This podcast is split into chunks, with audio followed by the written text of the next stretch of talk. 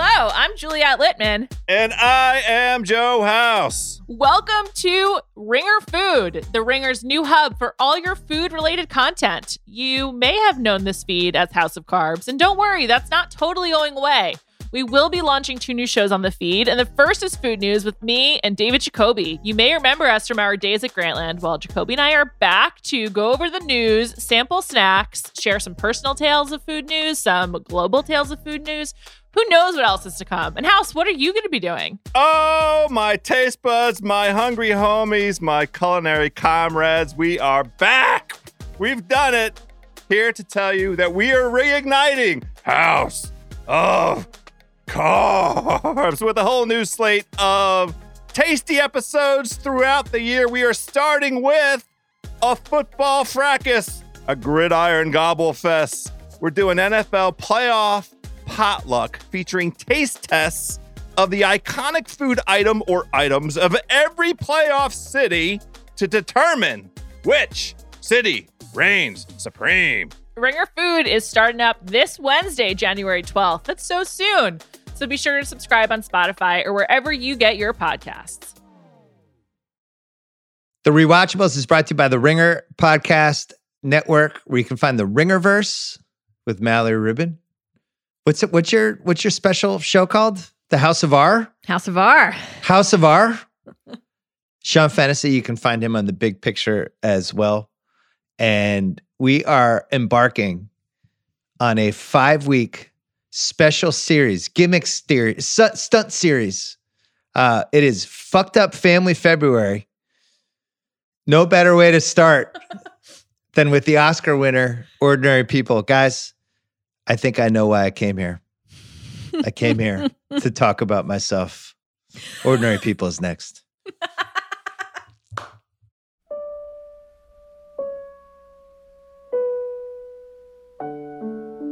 In this typical town, in this comfortable home, three ordinary people are about to live an extraordinary story. Donald Sutherland, Mary Tyler Moore, Judd Hirsch, Timothy Hutton, in an extraordinary story of ordinary people.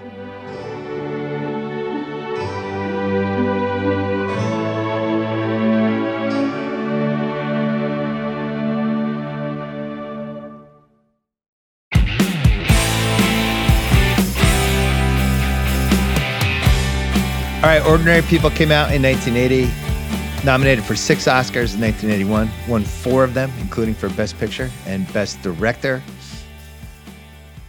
Polarizing movie in some ways, to the movie critic community, uh, a movie that still holds up. And much to my surprise, found out from Mallory Rubin, one of her favorite movies of all time, if not number one. Why is that, Mallory Rubin?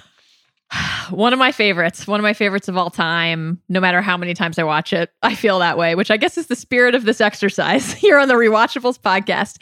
I I don't know. I think it's a combination of how absolutely mesmerizing all of the performances are. I think it's phenomenally directed.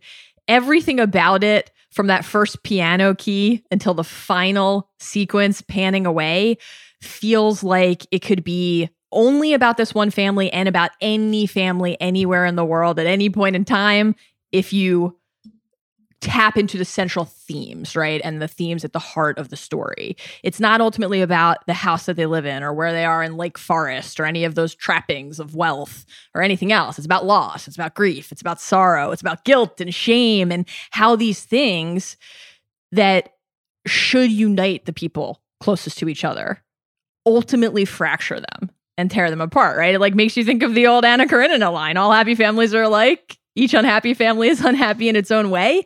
The way that it is like very specific and universal control, compassion, growth, trust, and what it's interesting interested in examining. I just think it is beautiful and deeply, deeply poignant. I watched it for the first time when I was in 11th grade in high school, and I watched it four times in a row that same weekend. Wow. So fucked up family February. There's a certain type of movie and it's weird to think like this movie would be a rewatchable, but I do think it is. And the other ones that we're going to do, I think, are all rewatchable in their own way. Uh, this movie, I think, is the probably the gold standard. It, it succeeded, I think, the most, and it hit the zeitgeist in the biggest way, but still has some some important fucked up family themes that we'll get to. But Sean, I could go one of two ways with my first question. I'm going to go here. Okay. Do you consider this the movie that invented the modern indie movie? I I don't, but I know exactly what you mean by that question. I don't because the movie was greenlit by Paramount and actually went over the heads of David Katzenberg and Michael Eisner running Paramount yeah. straight up to Barry Diller, who is a major corporate titan in the history of Hollywood. So th- there's not anything independent about it, but obviously Robert Redford is the founder of the Sundance Institute and he has the Sundance Film Festival has come to have a very clear identity in the history of independent movies and tense family dramas and coming of age stories are a huge part of the lineage of Sundance. So I think what you see is that Robert Redford is really interested in stories about families that don't know how to communicate and that's really like mm-hmm. what's at the heart of this story. And you can see it not just in this movie, but in the way that he has built an entire world of independent cinema and the people who curate that festival and the filmmakers who are constantly inspired by movies like Ordinary People. But from like a practical Hollywood perspective, I'd say it's actually the opposite. It's actually I see this movie as like a bridge movie because and I'm sorry for rambling a little bit here, but I've, I thought about this a lot. Heaven's Gate is the movie that is often considered in 1980 like the end of the new Hollywood, right? That was like a big bloated production that was way too expensive and Michael Cimino's, you know, his ambition got way out of control and all this greatness that we saw from Scorsese and Coppola and Lucas and all these incredible filmmakers in the 70s kind of culminates in this big failure. 2 months before that Ordinary People comes out, which is a lean family drama that is a, a like inherently conservative kind of a film that like culminates in the end of the me decade. And movies, and particularly prestige movies, they get a little bit more kind of constrained and a little bit more prestigious. This is also famously the movie that beat Raging Bull. You know, Robert Redford. We're, yeah, we're getting to that. You know, Hold so like part.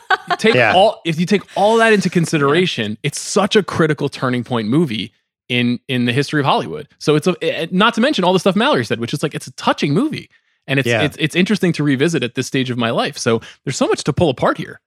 The indie movie thing, I think what it paved the way for was people who saw this and thought, I can make a movie like this, and I don't need Mary Tyler Moore and Donald Sutherland. Mm-hmm.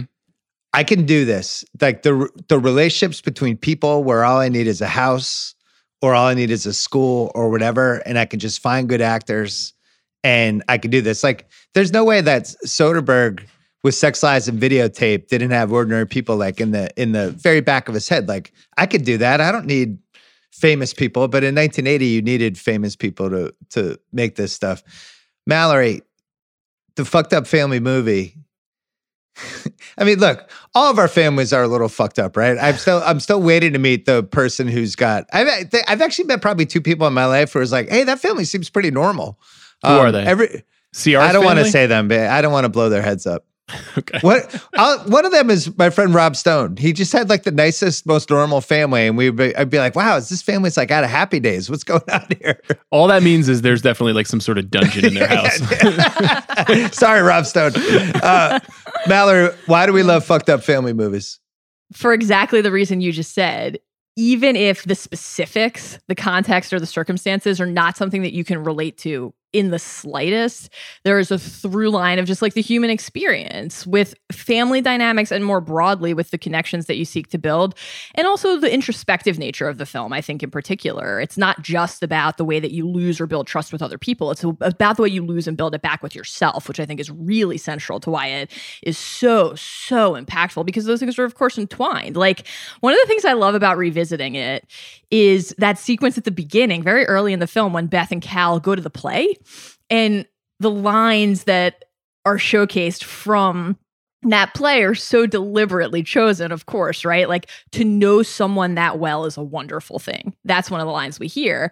And one of the central propositions of the movie is interrogating like what happens when you stop when that stops being true for you? What happens when you stop knowing the people who are supposed to be closest to you in your life? What happens when you stop knowing yourself? And then all like all the way to a bookend line at the end like cal sitting outside chilly saying uh, or saying to, to beth in their in their breakup eh, when the rift becomes decisive in the dining room table sequence refilmed after the fact right? Yep. We would have been all right if there hadn't been any mess. And people are drawn to that idea because that's true for everyone. But there's always mess. Always for everybody. It just manifests in different ways. Redford. So the the benefit of having him as a director is you get the incredible casting. I do think it- it's like the chef thing where the chefs know who the other good chefs are. I do I do think there's some instincts that actors have with other actors that they can see a couple different ways, right? So he sees the Mary Tyler Moore thing. Mary Tyler Moore is Unreal. the most famous TV star of the 70s. Basically, male or female, I would say. None, she yeah. she probably is male or female, the biggest one, um, and is America's sweetheart and is absolutely beloved. And watching her play, um, basically the most evil mom who's ever been captured on film. I'm trying. I'm trying to. I, I don't know Is who the she, other though? candidates are. It- it- can we find empathy for her? Give in the this kid episode? a hug, Mary Tyler Moore. Give him a fucking hug. It's your son. Uh, if she, they should have spun off her and Neil's dad from Dead Poets Society. Would have been like the perfect movie. But but Redford's doing this. But at the same time, like Pauline Kael in the famous review that you sent us last night, Sean, that there, there's a lot of Pauline Kael stuff we'll get into later. And Pauline Boy. Kael's the biggest critic in the world at that point. And she's basically like, "This is a fucking TV movie. What are we doing?" Savage, Um, Red- brutal line. Yeah, Redford. He's not Terrible direct. Like he's good. He's good with actors, but is he directing? Like, is there is this movie trying to be visual in any way, shape, or form? But that's not why I don't think the three of us respect and love this movie. It's the acting. It's the performances. It's it's there's just all everybody's lights out, and that's what I think is special about this movie. The top six, even Elizabeth McGovern, lights out. All of them are perfect. So, uh, what else do you see from Redford as a director? Because he never really approached this again. I think it's an interesting example of casting being 70% of the job. And Yeah. the cast, he got a couple of breaks here. The Mary Tyler Moore thing, that was his call. He was like, I saw, I read this book, I saw her one day, and I just Standing saw, on a beach, like alone.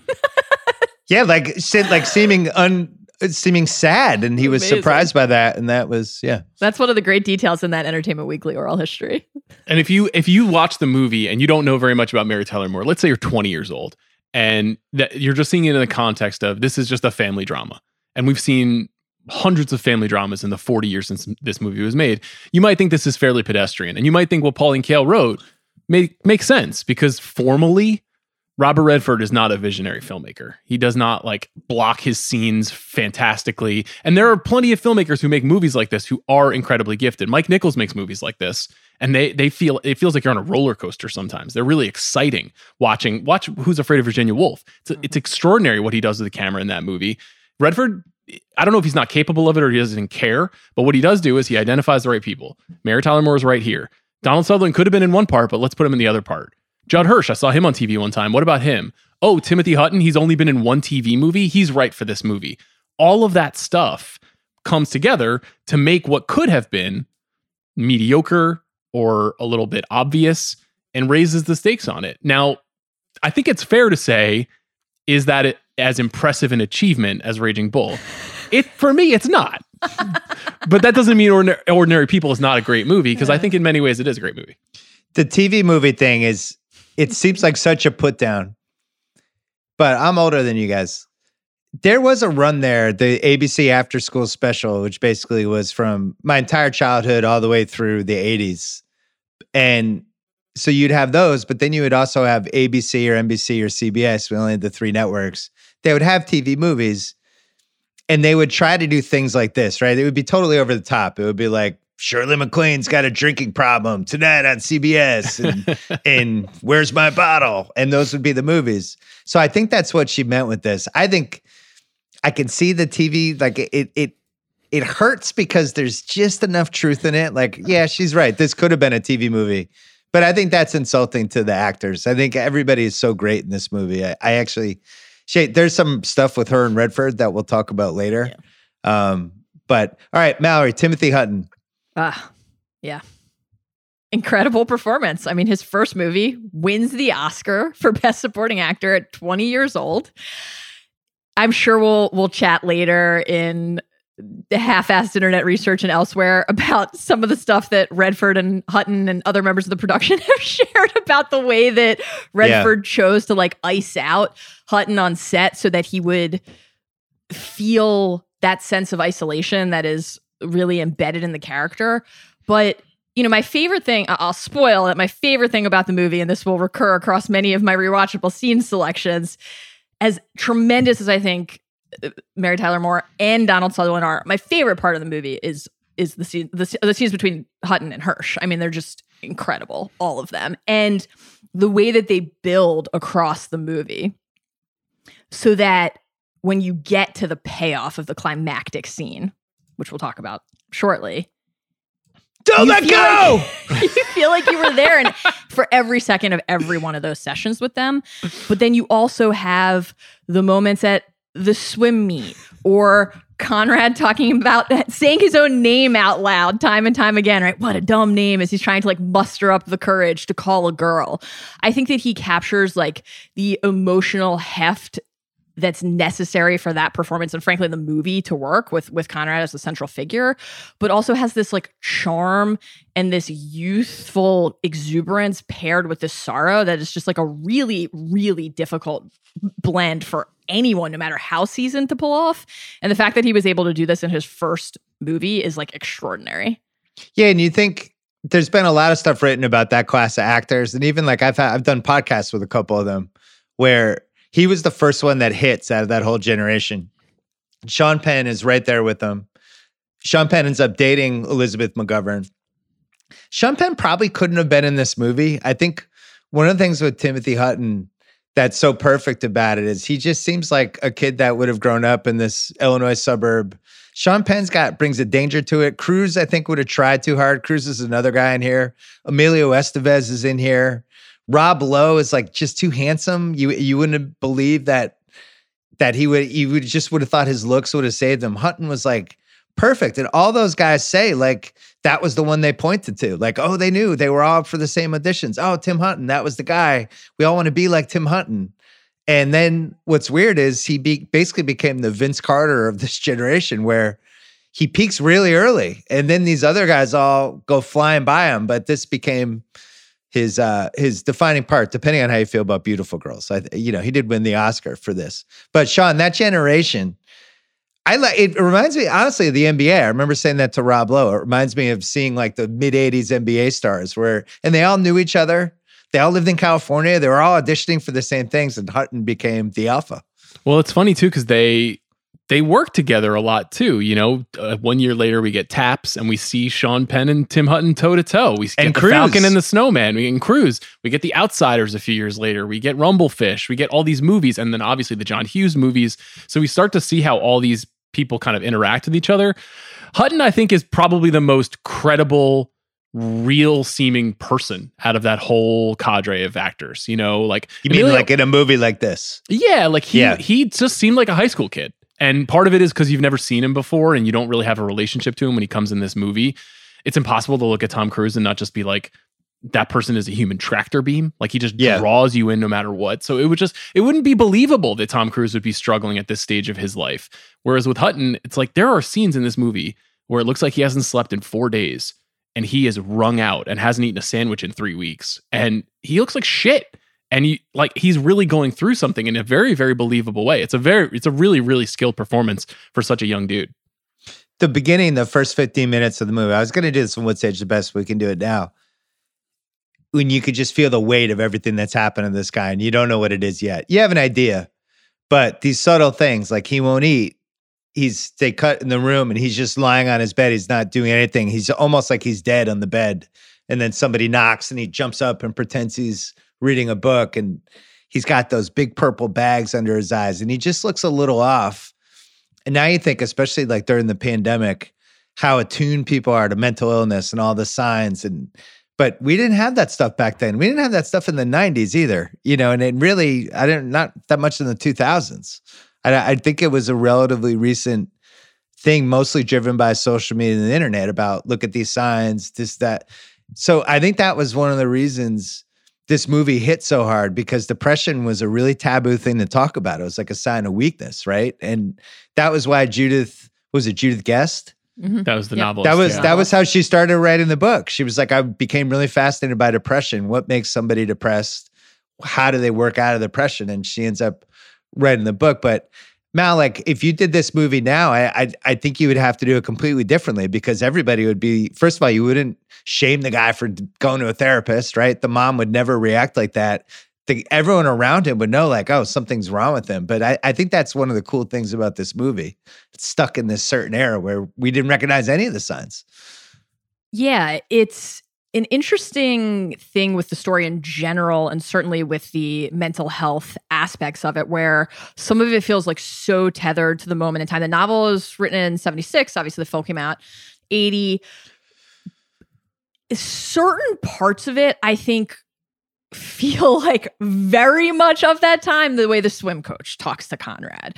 Everything from Beth's perspective, as you He's just asking about right? electrotherapy. Yeah, So it's what do they do? They electrocute your head? It's appalling, right? It's Incredible appalling. Emmet Walsh. Emmet Walsh is the greatest, though. Oh my god, undefeated character actor. He is unbelievable. Even at the time, though, like you were supposed to be appalled in the face of that, right? I think now part of it is that we see that and think, oh my God, like how horrific. That's just not the way that anybody should speak or think or behave.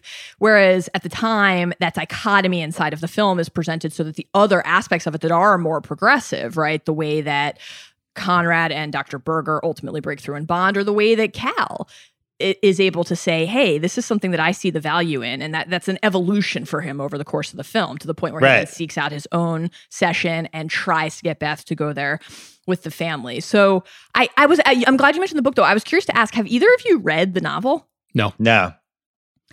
I have never I had never read it and I I don't really have a good explanation as to why because as you know I love to like visit the source text and I love to read the story. I have a hard time with the books after seeing the movie. I, my brain just can't wrap my head around the book because I see the characters, Yes. and then if they veer in a direction that's not from the movie, I'm just like I'm just discombobulated. Exact same, Bill. I have the same thing. I think that's why for this one I never sought it out because as as drawn as I typically am to reading the text, this movie is like so embedded in amber in my mind. It's just this like this thing that exists as it is and is unchanging, right?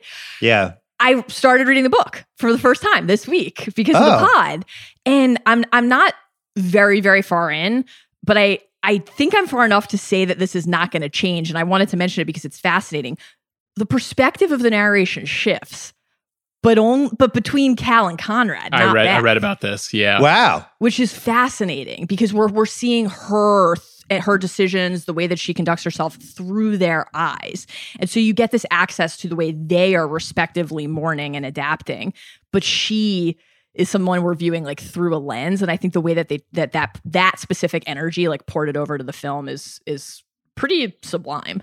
and it, it works. She talked to Judith Guest talked about this that she wanted what motivates Beth ultimately to be ambiguous. That like she is on on its face kind of a hateable character. You know, like you said, Bill, like, is this one of the worst mothers we've ever seen in a movie? What could possibly make a woman be so unfeeling towards her son who is in so much pain? On the other hand, they give us like little moments where you're like, oh, this is how you were raised, or you don't realize that there is something wrong with the way that you've framed your life. But the other thing, too, when you were talking about that earlier, Bill, about around mental health, that I think is really important in this movie is I think it's one of the first movies in which therapy is narrativized and dramatized and not like a joke in a Woody Allen movie. This Yeah. is not some like bourgeois convention that like people do in comedies to talk about how their relationship sucks. It's like this guy went through one of the most traumatic things you can experience and he needs help. And there's a way to get help. And here's a way to get it. And like look at Yeah. Good Will Hunting 20 years later. Like there, there is no Good Will Hunting without ordinary people where you can see that that relationship between Will and Sean is like such an essential part of that story. And this movie I think does a lot of work to basically make this normal for for people. Well, you know, back then, I think if you go look, if you go look at like box office mojo for how many movies actually came out every year, it's way less than you think. It's like 100, it's like 110. Yep. And a lot of times these movies would tap into these themes that then would become talking points for pieces and TV shows for like literally weeks.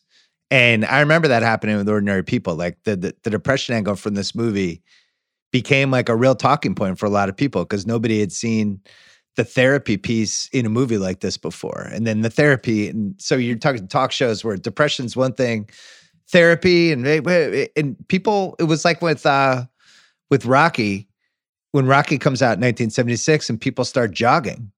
Like they, there's there's a direct line of people like, I'm gonna go work out. You just see people running and you'd be like, what the fuck is that person doing? And, it- and it was partly because of that movie.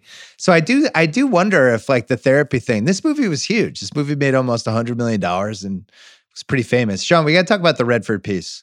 Okay. Hmm.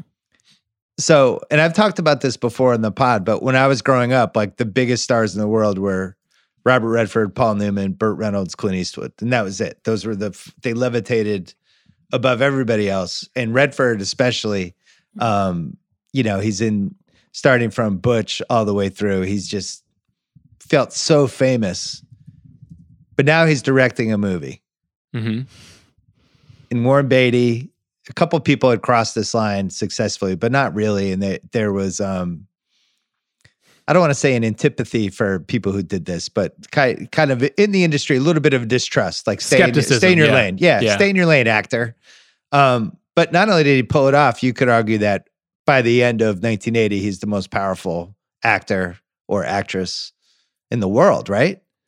Yeah, I think there's a case for it. I mean, he's not necessarily. I mean, Clint Eastwood, Burt Reynolds, Paul Newman. There's a short list of people who are like kind of in command.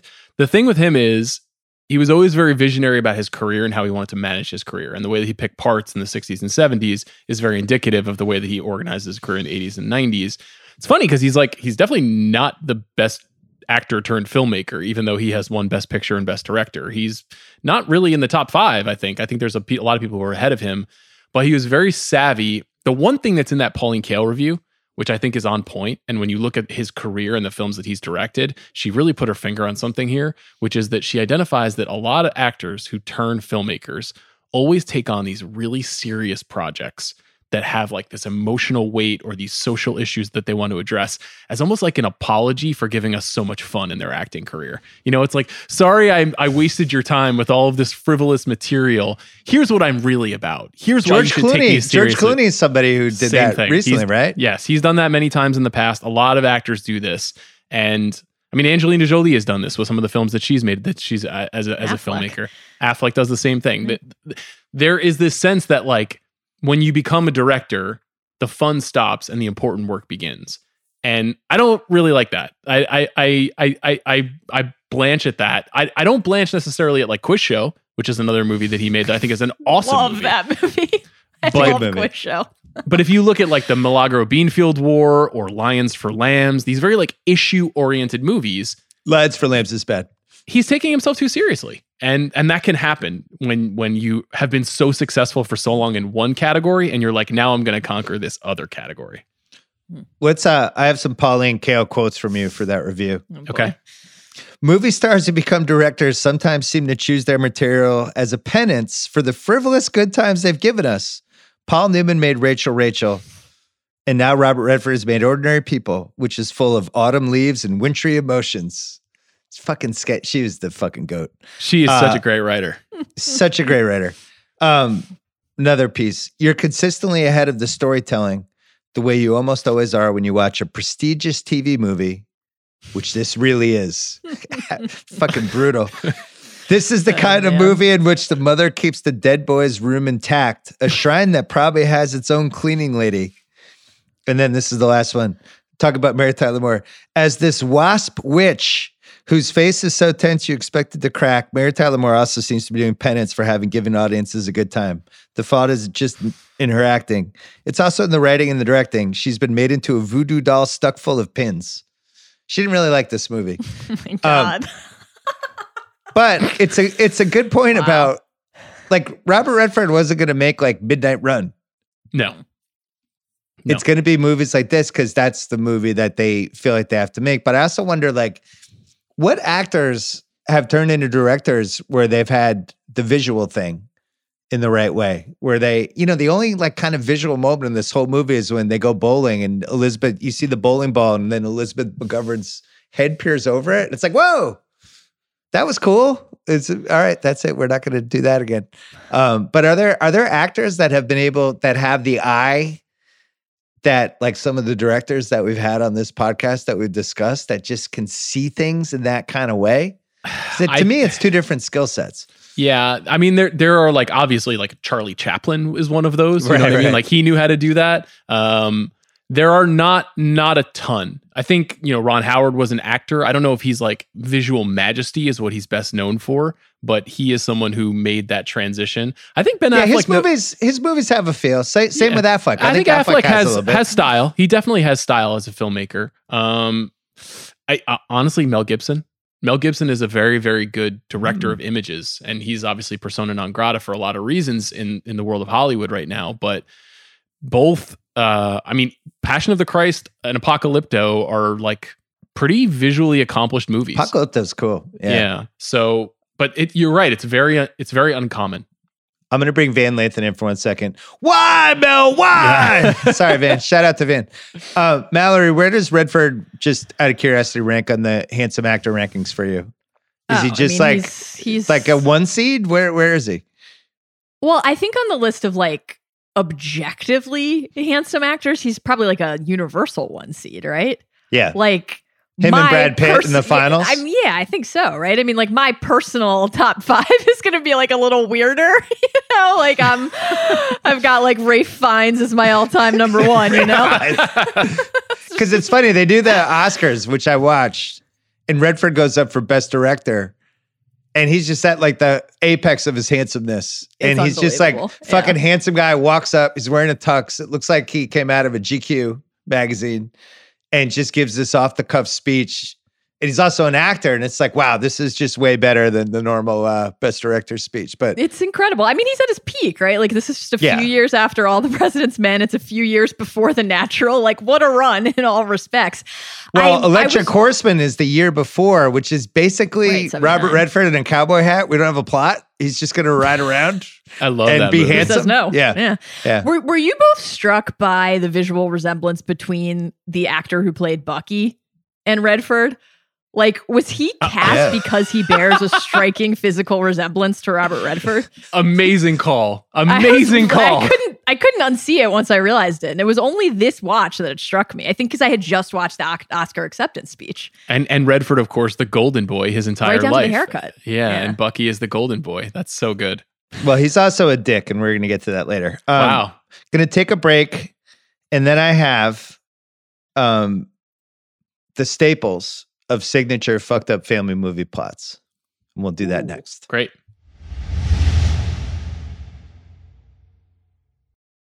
All right, so I think these are the staples.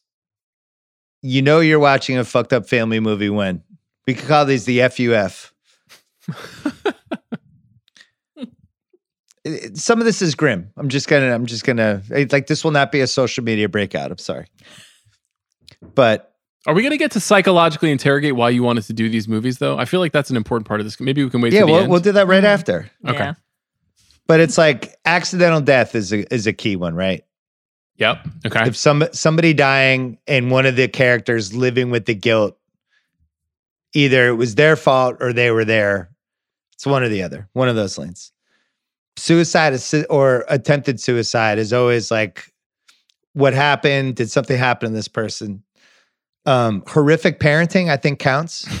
Yeah. I think that's in. Like just fundamental part of this. an abomination of a parent. I think the the mom and Kramer's versus Kramer being the uh the best example. She fucking ditches the kid. Infidelity is a great one. hmm And then infidelity could go one of two ways in a movie where the other person knows about the infidelity or they found out. And when they find out, do they do something or they don't do something? And then there's some darker ones where, you know, like child abuse and the, the super dark ones. But those are really the staples, right? There's always has to be some sort of trigger. It can't just be, here's this weird family, they don't get, really get along. There has to be something happen that they have to unravel, some sort of dark secret or some sort of actionable thing to point to, like, oh, this guy, oh, he's fucking his secretary. Oh, now, you know what I mean? What, what am I missing? Are there any other touch points, Sean? I think there's one other key thing, which is the sense that no one's really saying what they mean. In all of Hmm. these movies, it takes a long time for the blow up to happen. Um, and in all the movies that you've picked for this theme, which I think is brilliant, there is this sense that no one can really get off their chest how they feel about what's going on in their life and in their family. And there's a reason like I- I- effectively repression that is like a, a signature of Repression. That's I got to add that. Repression's a good one. What's that movie that we love? Uh, in the bedroom. oh god yeah that's a that's a really dark one wait not That's like a. in the, that's in- like a not little children right you're thinking of in the bedroom in the bedroom. okay in the bedroom Tom yeah. Wilkinson. yeah yes exactly That's like a 3.0 version of Ordinary People. Not not rewatchable. Not sitting down and cranking that one out once a year. it's amazing though I- it's amazing. That's our guy. Tomei, our guy yeah. did that. todd field Yeah. Todd, who who is really carrying the legacy of fucked up family February with with little children and and and in the bedroom as his two directed features. Todd Field's not in season one. He's not in season one of Fucked Up Family February, but 2023, we're, we're already eyeing some of Running his it back. movie. Might just be a Todd Field festival. D- did I tell you he has a movie this year? His Yeah. first his first movie since Little Children is later this year. Mallory, what else are we missing? I was going to say the exact same thing Sean did, which was this like compulsion to put on a facade, to, to forge and craft some sort of mask. And I think it can manifest in a couple different ways. Sometimes the characters don't realize they're doing that, and that's what makes it interesting, right? That would be the the repression. And sometimes I think like really with a character like Beth, there's an activeness to the way that she is working to fabricate this perception you know the way that she conducts herself at the party. Dear god not the murrays. Love that line from cal. It's so funny. You know going over to interrupt him and it's all smile and cheer and it is just so false right? And Yeah. she has to put on that air in front of other people and then get in the car and say it is a very private matter. So i think that's a that's a through line for sure I also think it helps if a kid's involved. It it's not a staple. It doesn't always have to be in there, but if there's because I, I think as when as movie viewers, we're always more protective of teenagers and kids in a movie, right? And if we feel like they're being disserviced in some way by the dysfunction, then we become even more attached to whatever is happening. I think this is a good example, right? This kid, we don't know what happened. We know it was bad. We know there's a room that hasn't been touched, so we figure somebody's the brother's probably dead. Um, I'm stunned by how many movies shamelessly ripped off this movie in different ways. Like The Sure Thing has the fucking room, right? Oh, Good Will yeah. Hunting, the therapy scenes almost to a T of like how they become closer and closer to the final scene and the breakthrough and the hug. It's basic. We the only thing we're missing. Good Will Hunting had the one last scene where they see each other again. This one doesn't. Mm. We don't see Judd Hirsch again after that. But over and over again, I feel like people have have kind of just taken things from this movie. It's been very influential. There's no doubt about it. Um, okay. Let's talk about the Oscars. Jesus Christ. So Redford, he directs this movie. He said he was producing things I was acting in, but I had never directed. I felt like it was his time.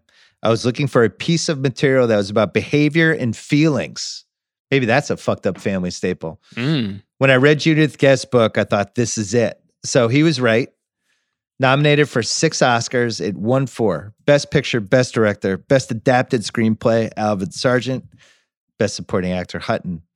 Everybody's nominated except Donald Sutherland, yeah which is an absolute fucking travesty. And I, I don't, have that. it. I don't have that ranked highly enough on my Oscar travesty list because I actually think he has the key performance in the movie. Um, everybody else is doing what they're doing, but if if he if he doesn't work, I feel like the movie falls apart. I think you could have had other people play the Hutton part and not been as good, and I think the movie still works. But if Sutherland doesn't work in that role, or if I'm not buying it, like we'll talk about, like Gene Hackman was almost in that part. Like I, I don't, I don't think Gene Hackman would have been good in that part. I don't know if I would have bought that. So somehow he's not nominated. Sean shaking his head. It's insane. I also don't, don't, know if I, understand it. I I don't know if I've ever done it more of a 180 on a character since having a kid than than Cal. Really? Because I used to be like, Cal, get your shit together, man. Just tell your wife what you're really thinking and step it up. You know, like stop r- retreating to your son's bedroom to try to make a connection that you are you can't forge. But now I'm like, I totally get this. I told because all you care about is just your kid being safe and okay, and everything else takes second place to that. And your relationship is your relationship, and you'll figure it out when you can figure it out. But your kid is like, it's urgent that your kid be safe.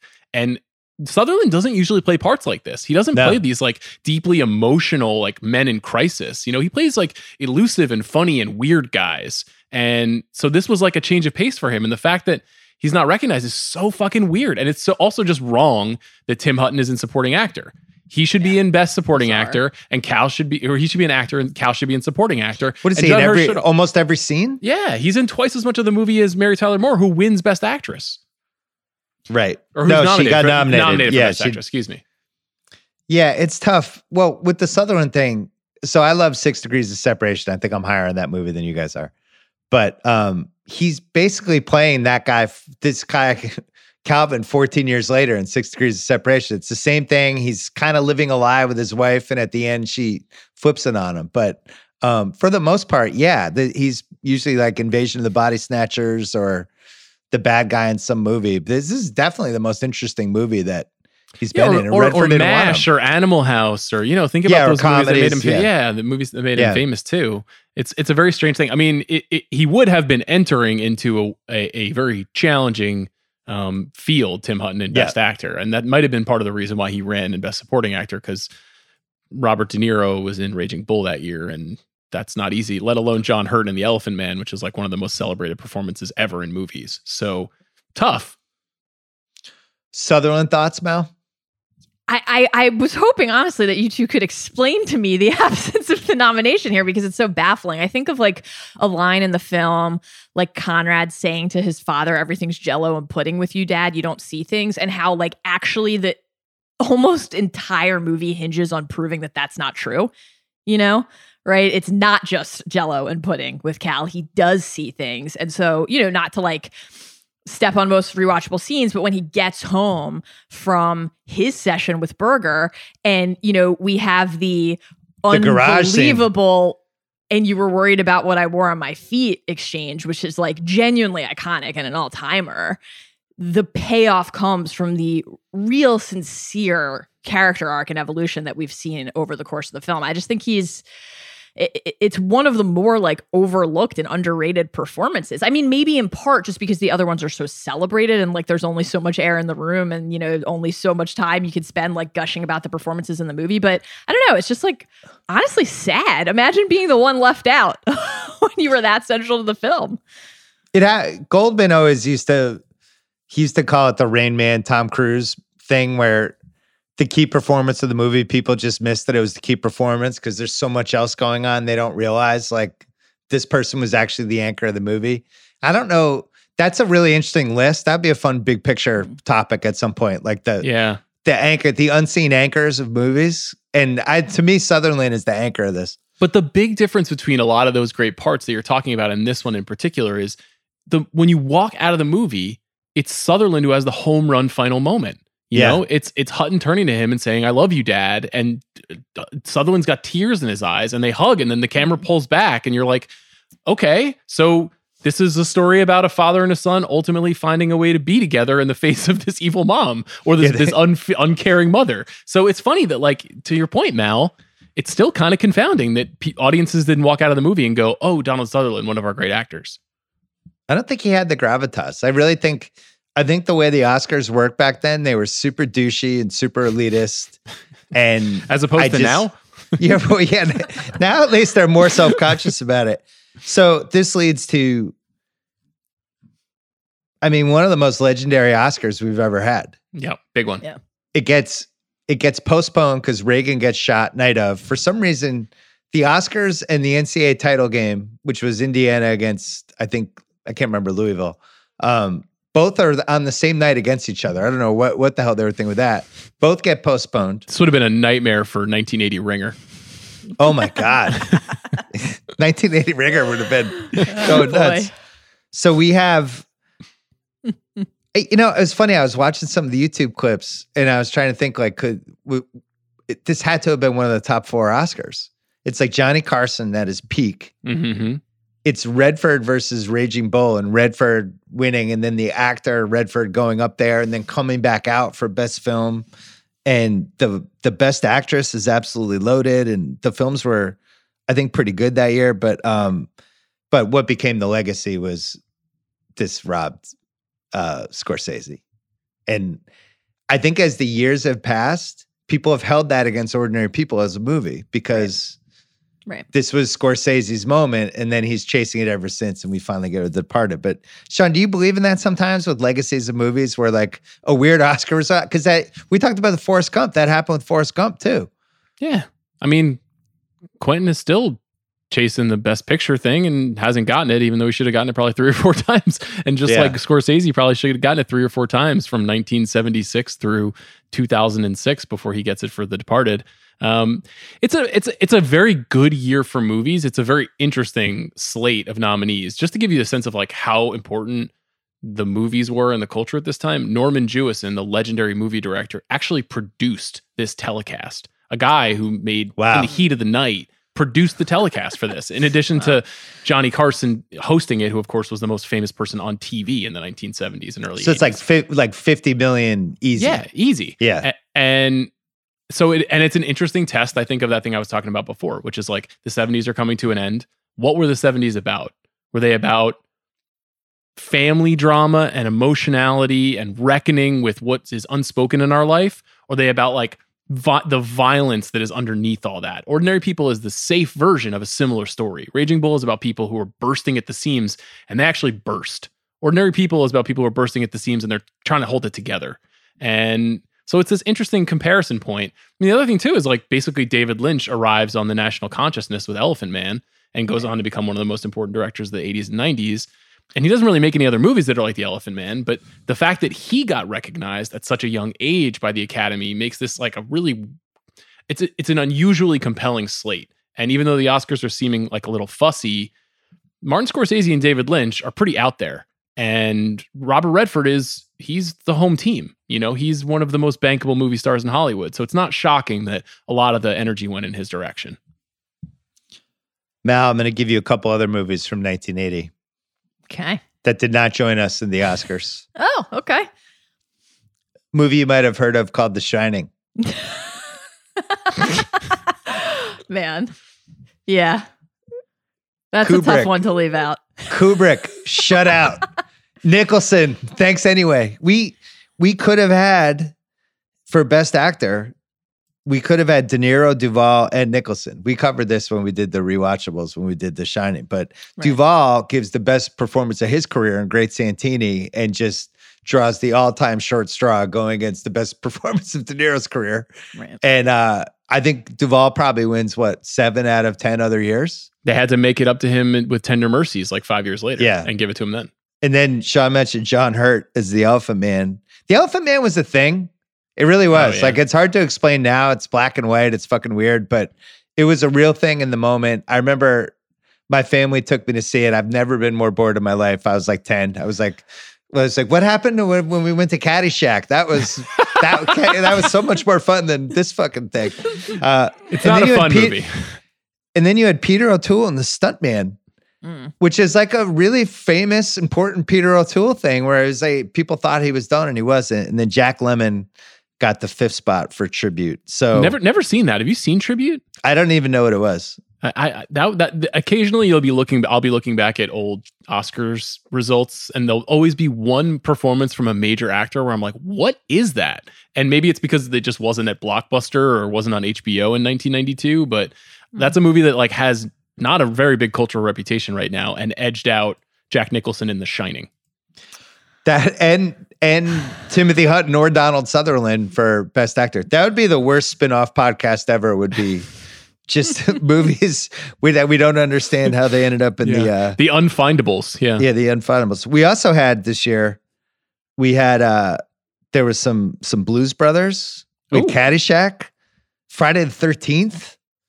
Um, we had Incredible movie Xanadu, here. American Gigolo, which is just Incredible. an amazing movie and with a, a very good LA movie, by the Great way. movie. Um, yeah, so it was it was a lively year, but no Nicholson. I to the point you guys were, were discussing a few minutes ago about like, do people hold the fact that ordinary people beat out those movies against it? Just anecdotally, I, as mentioned, this is one of my favorite movies. I had never watched this with my husband. We've been together for a very long time. Somehow, never watched it together. And I said, "Will you watch it with me for, for the pod? Won't that be lovely?" Turns out it wasn't. What could go wrong? Spoiler.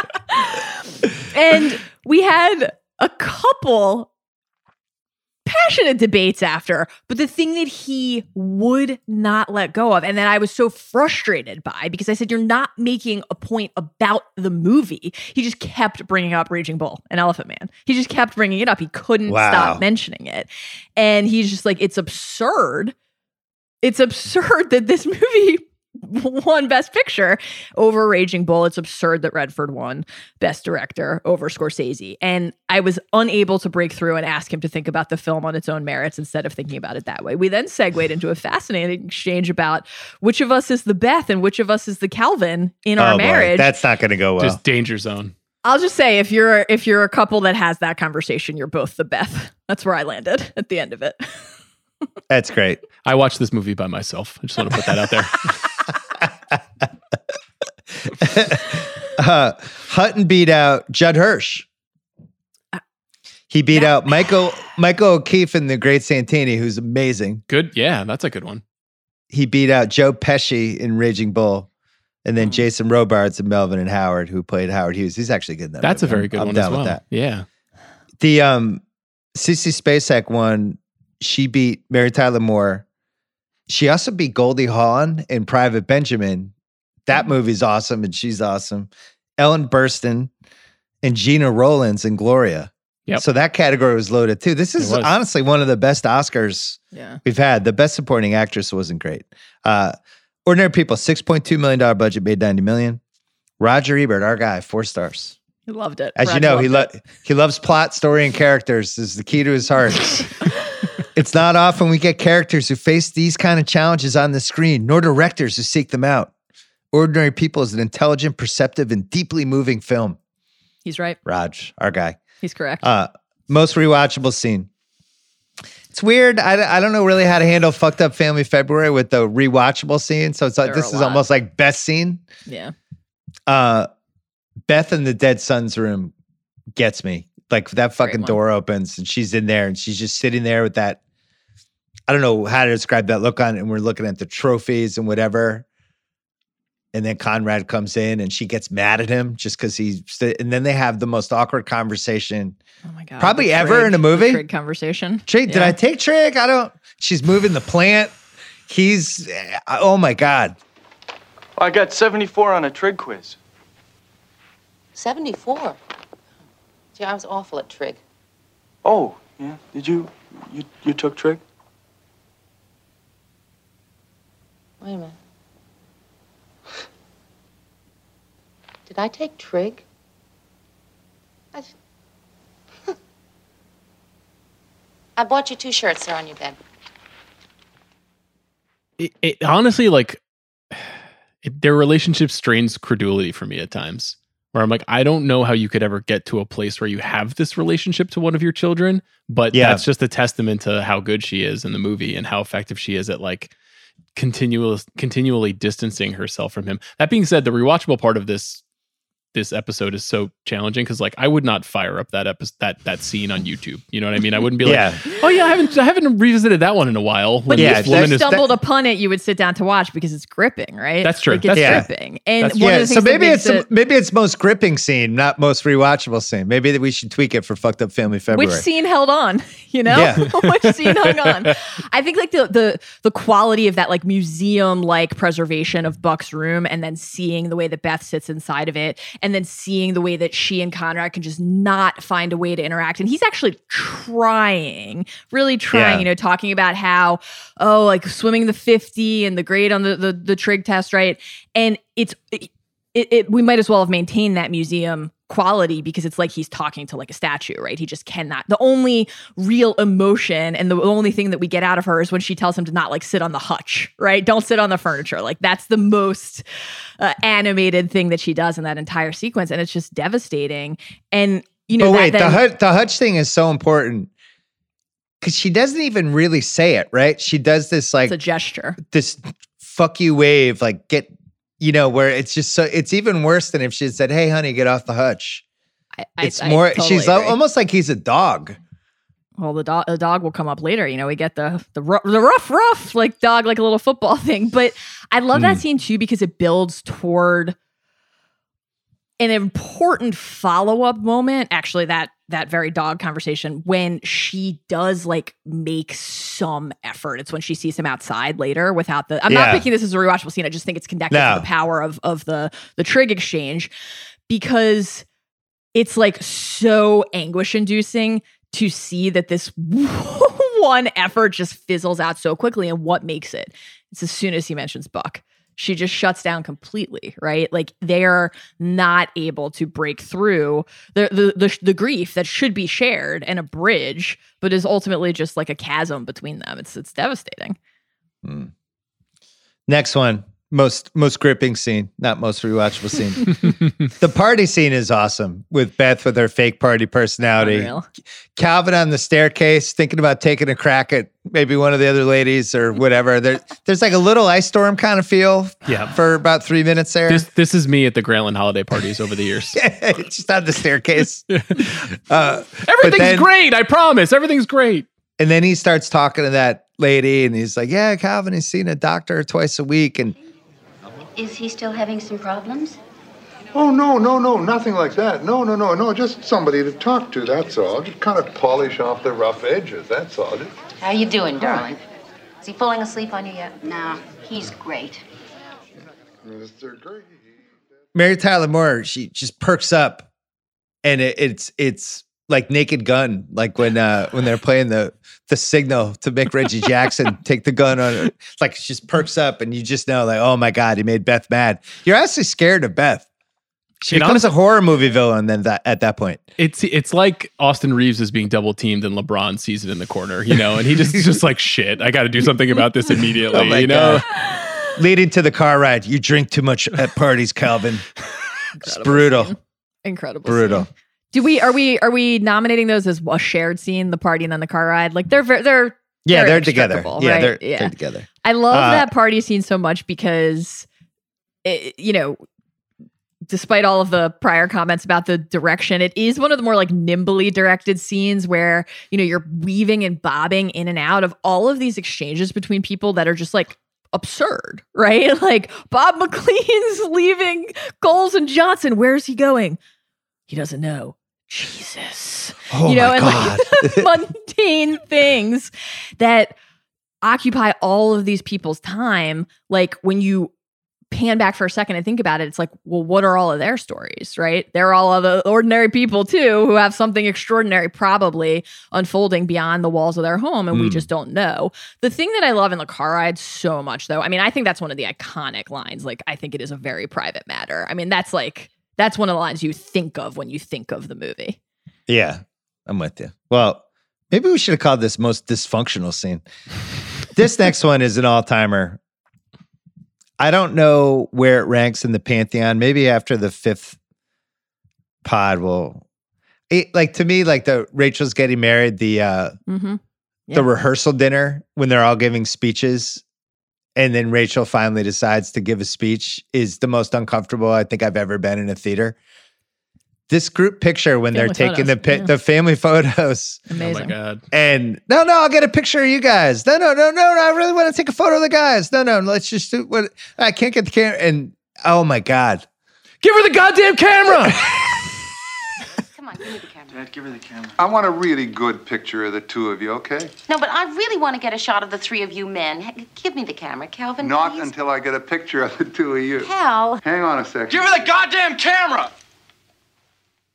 It's painful to watch. It Uh, really it's is. painful to talk about. Let's just move on. I can't handle it. Um, That is a great one. well, this one isn't uplifting either. Beth finds out Conrad quit the swim team, Oh my god. Oh, and it this the one. escalates. Talk about one where you're genuinely afraid. Yeah. Goddamn thing. And I know why she never came to the hospital. She's busy going to goddamn Spain and, and goddamn Portugal. Why should she care if I'm hung up by the balls out there? Maybe this is how they sit around and talk at the hospital, but we're not at the hospital now. You never came to the hospital. Honey, How now do you know mother about the did come to hospital? the hospital. Now you know that she did. She had the flu, and, and she couldn't come inside, but she came Yeah, to well, the she wouldn't have had any flu if Buck was in the hospital. She would have come if Buck was in the hospital. Buck never would have been in the hospital. That's enough. That is enough. I won't do it again. I really won't do it. What in hell has happened? And then she has the hammer with Buck never would have been in the hospital. It's like, oh, Oh my god. Send send her straight Horrible. to prison after that. oh my moment. god. yeah, That's that was a crime. That is one of the cruelest moments in in film. It it really is. I mean, that is just This kid is six weeks out from trying to take his own life. I mean, this is what the fuck is wrong with her? Yeah, she would. So that's when you realize, like, oh, she's mad at him because the suicide embarrassed her with with her life that she has. This, Yeah. this is actually what this is about. She's embarrassed by him. Well, and it's like a really, really smartly structured scene too, because that's embedded in the impetus for it in the first place, right? She was embarrassed in front of her friend because this was brought up, the fact that Conrad had to quit the swim team and and and she didn't know, right? Like that's the thing that she cares about. Not what might have happened in his life, what might be going on with him, how he might be feeling that would have led him to make that decision in the first place. That is not a, that is not a factor in her equation. She is genuinely uninterested in why he might have done that. Only cares about the way it makes her look in this social circle that she's trying to maintain. And part of the reason when you try to look at Beth as a tragic figure instead of like a pure villain that you can say all right well she is it possible to find our way to empathy? is like a later line in the food you know the food court at the mall when she's like i i don't we, we've had enough change. Like stop trying to change me. I don't want any more Yeah. change like she's just so desperately trying to hold on to any of the familiar moorings in her life but like at what cost right? At the cost of and we learn here too we get actually crucial canon in this scene. We learn that she didn't go to the hospital at all right? And he was there for four months she didn't go. She had the flu for four months. No, she went to Europe. We learned like that is savage. That is a level of betrayal that is almost unfathomable. It's it's hard, really hard to work your way back toward a more like empathetic view of the character after this scene in particular. Here's the thing. In addition to Mary Tyler Moore being one of the most beloved people on TV for going on what 20 years after the Dick Van Dyke show, Yeah, most actors in mainstream prestige theatrical movies would with her credibility would not allow themselves to be a character who's this unlikable and even now when you look at like this movie is probably most influential now not just on those indie movies at Sundance that you're talking about Bill but like on prestige television you Yeah. you find a lot a lot of shows that you find on like HBO Max for example that are kind of you know that are chewing on some of this stuff but very rarely will you even encounter a character who would do something like this on that show like the, right. Big Little Lies. Reese will have the affair with the teacher, and but but you're never gonna actually think she's she's Mussolini. she's still empathetic. You know, with Yeah. the Mary Tyler Moore character, it's like, wow, you're this is evil. Like you might be responsible for your kid trying to kill himself again. Yeah. That's that, that's and that is that's very upsetting, honestly, to think about. plus her hair. Um, uh, well, it gets it gets a lot more fun in the garage Oh after uh, after our guy Don Sutherland. I call him Don. Comes back from uh, first Donnie? therapist visit. I guess I was here to talk about myself. Oh, really? That's is your expert analysis. And then she's like, "Hey, where were you? Hey, can we talk about Buck's funeral? What? Calvin, what's the matter with you? Let me get it off my chest, okay? What could getting dressed for Buck's funeral possibly have to do with anything right now? I was wearing a blue shirt. And you said wear a white shirt and the other shoes. And it was nothing at the time. It's always seemed to stay with me. And I've for some reason been thinking about it, and it suddenly occurred to me what difference did it make what I wore to Buck's funeral? Oh. Just hear me out, Beth. It won't hurt you to listen. I won't listen to that. No one in their right mind would listen to that. I just that. want to talk about something that I always remember. Why do you want to remind me of it? Because I've always wondered in some needling way what it mattered, what I wore. she's just frozen in the doorway and it's super awkward. She does give him the hug at the end. My wife pointed out uh, at least at least he got like a half-hearted hug out of it, but god damn the garage is tough. Mallory loves this scene. Mm, I'll just spoil that this is, I think, in my top two. It's this is just unbelievable. And as is the case, I think this is like a theme and a through line. Many of these back to back scenes are really like embedded into each other. And so you have a moment in the conversation between Cal and Dr. Berger where he says they were the only two that didn't cry at the funeral, you know, about Beth and Conrad. And it's like, wow, what a uh, for different reasons, certainly, but what a what a fascinating thing to learn and think about. And then that builds and you know propels us toward this exchange. And Beth is so often defined by the way she is trying to manufacture or approximate this sense of like false composure, right? And so Yeah. we've seen a ton of emotion from Conrad and a lot of conversations with Conrad and Berger about feeling and when you can feel and when you can't and what that feeling means. But there's something just so impactful about seeing how broken Calvin is in this moment, the way he can't bring himself to even get out of the car until she kind of compels him to, right? And I don't know, I just think that the the actual lines of dialogue and the delivery and the performance from him in the scene are some of the most memorable lines in the movie. Like it suddenly occurred to me what difference did it make what I wore to Buck's funeral? And I mean the hammer line, like I was having I was crazy that day we were going to our son's funeral and you were worried about what I wore on my feet. It's just unreal. And there are like all these other little layers to it. Like we have that amazing sequence earlier in the movie where Conrad and the John Boy sequence, which I would also throw into the mix, is talking to Dr. Berger about like he's recalling the way his father's foot was on its side. He thought it was going to crack off and like the Yeah. tension that builds up in your body. And like, I don't know. It's just, I, I find this, I think if we're uh, in a safe space for sharing and trust and transparency, I think one of the reasons I find this scene most impactful is because if I'm honest with myself, I'm like, man, I can honest, I could see myself doing that. Like I could see myself in a situation of true despair, focusing on something as completely inessential and mundane as like what you were Mm. wearing on your feet, right? Because and I think again that's one of the ways where as like cruel and awful as it is to know that that was what Beth was worried about and talking about with her husband when they were burying their child, it's also one of those ways that you can try to like understand her because she's just she's just reaching for anything she can to try to stay afloat. I, I- Yeah. I love that scene. It's incredible. Couple more. First date scene with Elizabeth McGovern. Mm. Mm-hmm. Conrad describing depression is fucking amazing. Yeah. It was like falling into a hole. It keeps getting bigger and bigger, and you can't escape. All of a sudden, it's inside, and you're the hole. You're trapped. Like the way he puts that, Yeah. and it's an amazing scene. And all of a sudden, these jackasses come into the restaurant and they ruin the moment, and she doesn't know how to handle it because she's a kid. And um, everything about that, I I think this is really well written. Very, Um, sen- very sensitive portrayal of depression. That whole sequence, you know, Yeah, the way that really he good. is like distancing himself from her in the car afterwards, like really kind of amazing and subtle.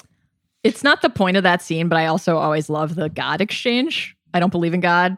Not at all. No, well, it's not a question of degree. Either you do or you don't. Right. I just love that. The big scene. Why did you let go? We'll get back to Yes. two more. The golf scene. Another all timer.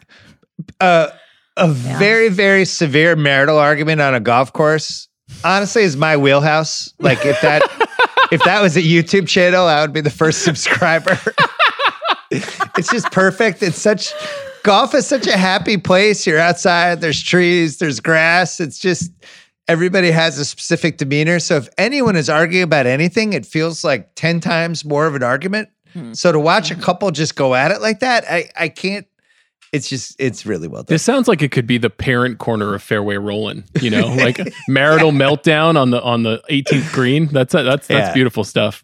Well, as you know, one of one of my theories for a happy marriage is don't play golf or tennis with your wife or husband. I think it's just if you stick with that, you're good to go. I've broken that Um, rule a couple of times. But then Beth gets madder and madder, and then finally says to poor Ward, who's just like, "Hey, it's great to have you guys down here in Texas. We, we got to get a stake in you." Meanwhile, Mary Tyler Moore hasn't eaten in like probably a year before this movie. We got- to we get a stake in you, Mary Tyler Moore. we got to get more guys named Ward as well. Yeah, Ward- what, what happened to Ward. guys being named Ward? Hold on. You're a couple seasons behind, clearly, on modern day classic Outer Banks. Ward I'm- yeah, Cameron. that is true. Yeah, Ward Cameron is in there. Sorry, Sean. Have not seen You're missing one out. Uh, you're millisecond missing out. Outer Banks. You are missing out. Talk Okay, about okay. fucked up families. Check out Outer Banks. My goodness. Woo. Yeah, that Well, line do- from Beth to Ward is just. I do have to tell you guys one thing. You better make sure your kids are good and safe, that they haven't fallen off a horse, been hit by a car, or drowned in that swimming pool you're so proud of. Oh my God, poor Ward. He's like, why am I getting hit by bullets? And then you come I- to me and tell me how to be happy. Brutal, brutal, unbelievable. My favorite golf fight ever. in any Yeah. scene, right? Like that's the the hammer line, and then you can come to me and tell me how to be happy. But the real key actually is a couple lines prior when she says, I cannot respond when someone says, Here, I just did this great thing, love me. Like that's the most honest she is in the entire movie. She's Mm. actually not capable of that level of connection. Have true or false? You've said that to Adam at some point in your life. No, I love love. I love to love and yeah, encourage. you are. You are. You do love love. Uh, last one, the the post frozen hug breakup scene, which as Mallory pointed out earlier, they had to refilm. We'll get into the mechanics and half-assed internet research, Yeah. which actually is fully asked. Um, we would have been all right if there hadn't been any mess. It would have been all right if there hadn't been any mess. But you can't handle mess. You need everything neat and easy. I don't know. Maybe you can't love anybody. It was so much Buck. When Buck died, it was as if you buried all your love with him, and I don't understand that. I just don't know. I don't. At least Calvin figured it out. She Yeah. can't handle mess. Get out of there, Calvin. You're still young. This is actually the exact same thing I say to the baby when she wakes up in the middle of the night. You know, everything would have been fine, but you can't handle mess. Um, all right, so those are all the scenes, but though, let's go back to the big scene. Why did you let go? Uh, Hutton and Hirsch. It's unbelievable. He finds out his friend from the hospital is dead, Karen. melts down, runs, calls, end up at the office, and uh, we get the flashback. We finally find out what happened. I'm supposed to take care of it. And that wasn't fair, was it? No! And then you say, hang on, hang on. And then you let go. Why'd you let go? Because I got tired. Yeah? Well, screw you, you jerk! It's like honestly one of the best seven minute scenes in a drama, I think, and Agreed. probably the reason this movie won the Oscar. Can I just say that I feel like the scene between them that precedes this is like sets it up amazingly well. You Mm. know, like the you know the that exchange where he's like, when I let myself feel, all I feel is lousy. And Berger says, "Excuse me, I never promised you a rose garden." And it leads to that Yeah. exchange where Con is like, "What do I think? I think you married a fat lady, and you go home and you fuck the living daylights out of her." And Berger's Yeah. like, "Sounds good to me." And you're like, you see them like forming this bond where he trusts him to lose his shit. You know, like it's very carefully done that it it makes that that explosion at the end feel more authentic. It doesn't feel like it just came out of nowhere. Like they've been building towards this.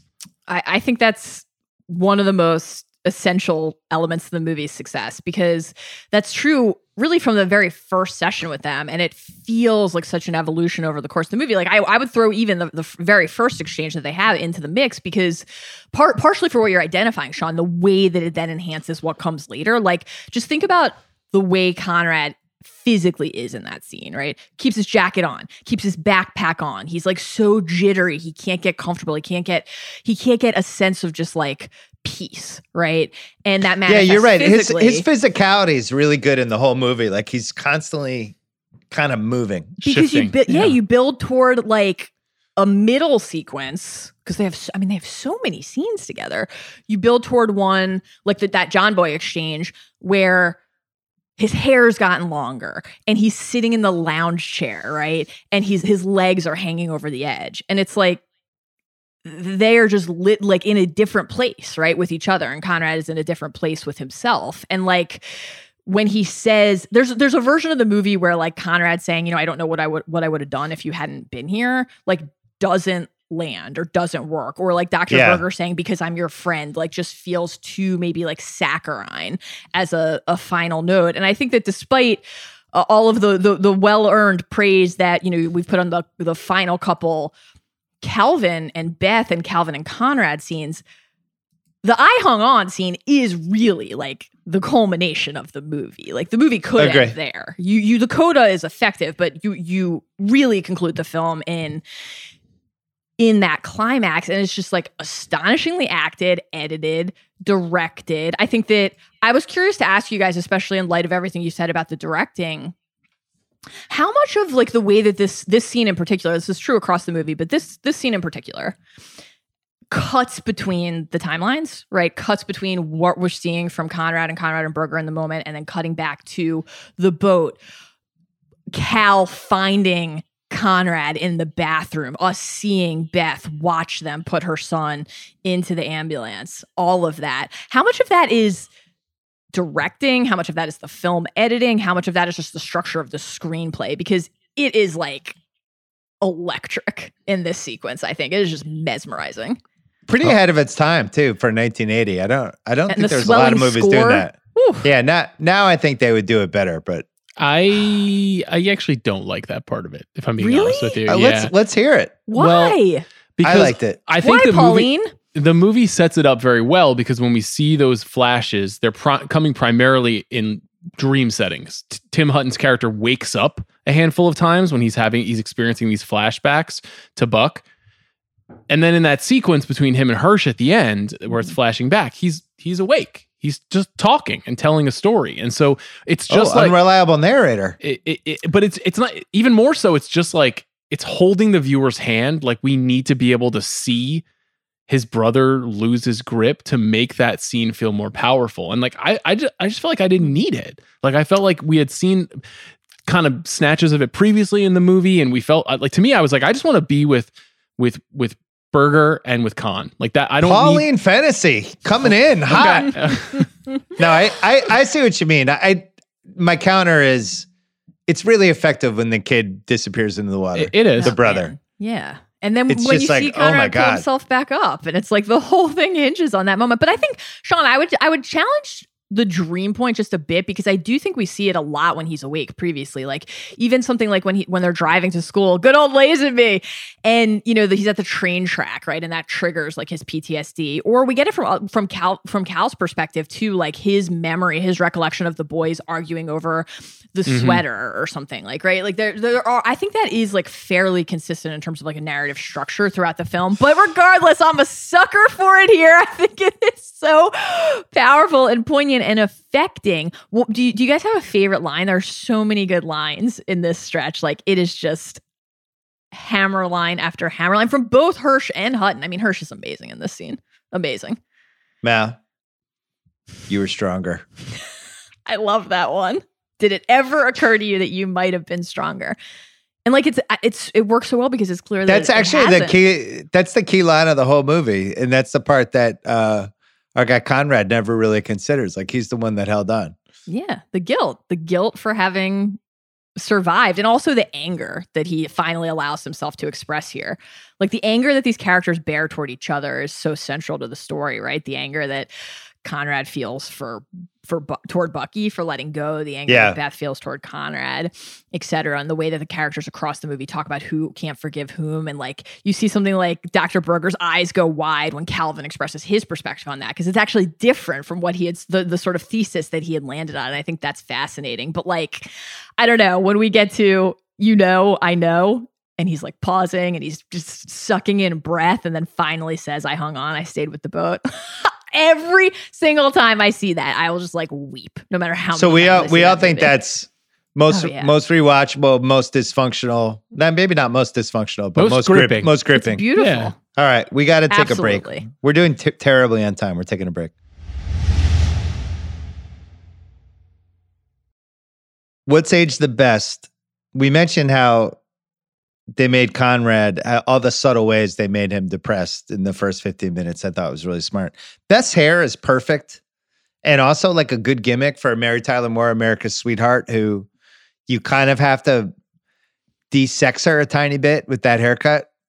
I remember NBC did the same thing to poor Willow Bay when they had her as the NBC NBA studio host in the early 90s.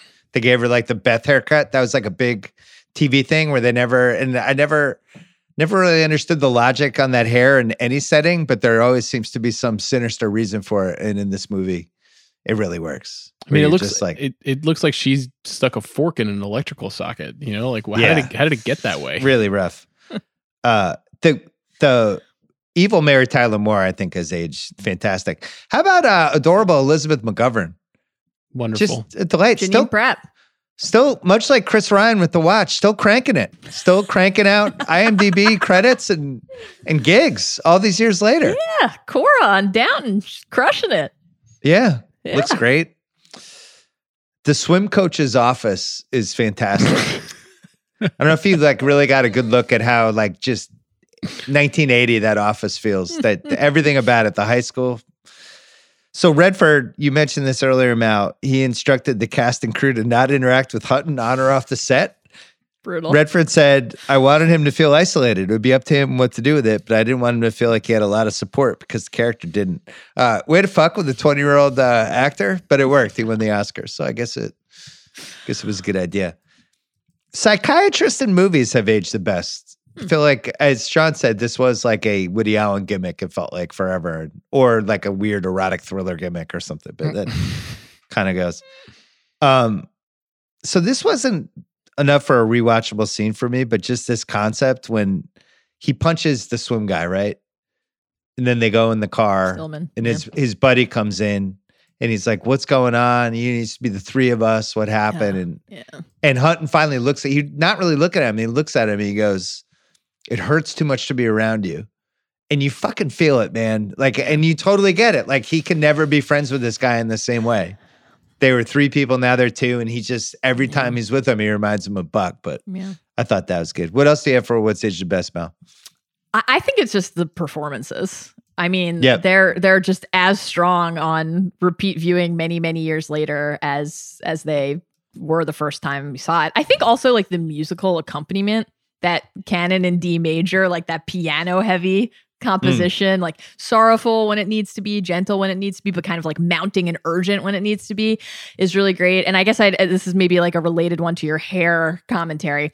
The fashion like the sartorial vibe of this movie was kind of Yeah. shocking to revisit. Outerwear in particular, it's basically like a chic Yellowstone with all of the outstanding suede jackets. I Just love The it. wallpaper, too. Yes, a lot of wallpaper. Also, My- uh, delighted to see Return of the King on Conrad's desk. You know, big reader. Got some Oh, Thomas that's Hardy. hilarious. Yeah, Jude the Obscure. You know, some Hunter S. Thompson. That's the book he's keeping Karen's number in. That's very funny. What do you have, Uh, Sean? J- well, just my personal style is literally a perfect fusion of Cal and Berger's style. You know, like rumpled psychiatrist meets waspy accountant. You know, like Mm. that really is what I'm going Your for. wheelhouse. Uh, so I, I really like the clothes. Yeah. I mean, I, I think the the actor to director glow up is something that happened a lot more after Redford did this. You know, and the, making that transition, I feel like has aged really well too. Paved the way. I also like the uh, late 70s, early 80s movies set in Chicago and Chicago suburbs. Yeah. Always fun to see that. Mm. Risky Business is another one that's just feels very Illinois. And you're right. This is a big, a big decade for Chicago in the movies. You know, Yeah. Ferris Bueller and the John Hughes films, and this is one of the first Mm. ones. Thief. That's right. What's age the worst? So Mallory mentioned the uh, canon. It's weird that it's now the wedding song you hear when you go to every wedding, Mm. But it's also the ordinary people theme, which is the most one of the most dysfunctional family movies of all time. And this is the song that we play Yeah. when people get married. You Why, how definitely, did we decide this? Oh wow! you definitely want to think thought about, that. yeah. Every time you get married, you want to think about your brother no. dying in a boating accident and Yeah. your mother abandoning you in a moment of crisis. Very strange. Oh my god! Uh, Sutherland's best actor snub is aged the worst. The shock value of Mary Tyler Moore as the evil mom has aged poorly just from the sense of she just, in 1980, it was like, it would be like Aniston now, I think, maybe. Julie Bowen. I'm- I don't- I mean, I'm- Julie Bowen's not as f- famous as Mary Tyler. I don't even know who it would be. that's actually an amazing question of who is our Mary Tyler Moore right now. I don't think we have one. Yeah. I think I think it was Aniston in the mid 2000s. Hmm. Um, I mentioned Timothy Hutton's 80s. I so the Good Will Hunting kind of just stealing from this movie. It, it does does bug me a tiny bit. Sounds like you got to get Matt and Ben back on the show. It's a tiny Gotta bit. Ask 'em. I would say they just said they would just say it was uh, influenced. yeah, steal from the greats. It's all good. Um, this is something my wife pointed out last night because she watched this movie. She enjoyed it. There are like these weird kind of how did this end up in the script moments that you could do a Saturday Night Live sketch of this movie pretty easily. Like at the end, Hutton comes out and Donald Sutherland is the last scene. Donald Sutherland's outside Tim Hutton goes out and Donald Sutherland's like, the leaves, it looks so so much smaller back here. And it's just like there's like seven or eight moments like that where it's just like, what language are we talking in right now?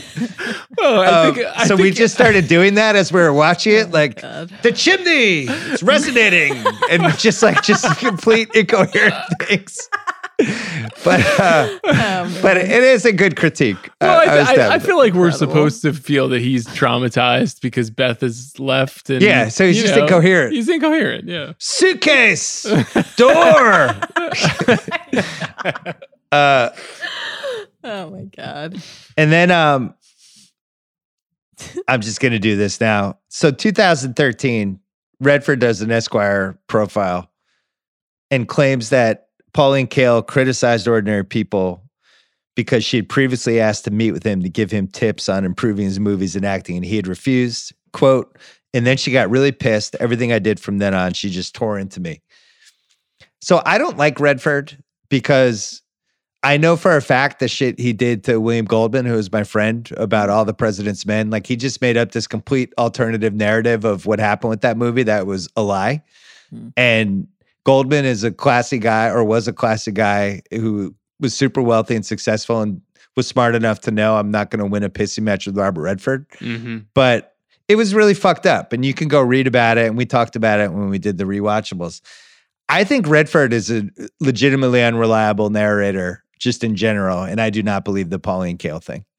So I just want to say that. I like Pauline Kael. I I'll just say this is not in defense of Robert Redford, but Pauline Kael historically was tempted by certain figures in Hollywood, primarily Warren Beatty, to give up her work as a critic and go out to Hollywood to develop movies. So she was not necessarily completely um, disentangled from the world of movie stardom. So the idea that there was some sort of exchange between Redford and Kael at that time is very believable to me. What actually happened, I think I'm not sure we can really trust anybody about what went down there. Well, there's also an incredible Clint Eastwood, Pauline Kael deep dive you can do about their relationship because that was the one she really feuded with, and it ended with in uh the terrible movie he made in the end of the '80s. It's called like the Dead Pool. Oh, sure, yeah. A movie critic gets a movie critic who looks like her gets savagely murdered in Dead Pool. Yeah, that was and one of the people were like, "Wow, this is weird. That lady looks like Pauline Kael," but it, that's like how dark their relationship is. There's was- a lot of good reading about that. That was the last Dirty Harry movie too, right? Yeah. Yeah. yeah. which she she crushed Dirty Harry. She Mhm. hated it. She hated spaghetti westerns and Clint at some point was like, This lady has it out for me. She had so much power that anything she didn't like, the person almost had to get defensive about and fight back. So anyway, I don't believe the Redford story. Casting what ifs. Oh, do you have any more what's age the worst before we move on? Uh, handing out unwrapped candy apples for Halloween. Can't do Oh that my anymore. god, um, great call. Excellent. Amazing Phenom- call. My wife phenomenal. has said the same thing. She's like, what year was this? Disturbing. 1940? yeah. Uh, casting what ifs. So the studio wanted Redford to play himself, or what Redford himself to play Calvin. He declined, said the role was too predictable. This movie's so much worse if Redford's Calvin. I'm so glad he didn't play Calvin. You think so? I actually think I could have submarined the movie. Yeah, I, I he's too famous. I think he would have overpowered it. Mm.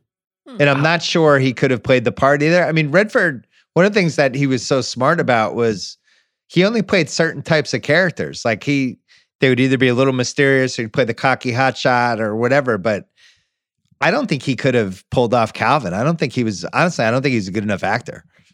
I'm intrigued by the Hackman potential. It would have been a side of Hackman we never got to see in a movie ever. It's like when we did The Firm, we talked about like drunk, horny Gene Hackman. We didn't know that that was a Hackman we wanted, but he was great in The Firm. But so maybe he could have played Calvin. I don't know. I find it hard to believe. He What might you have done. Val? He might have done a different spin than what we got.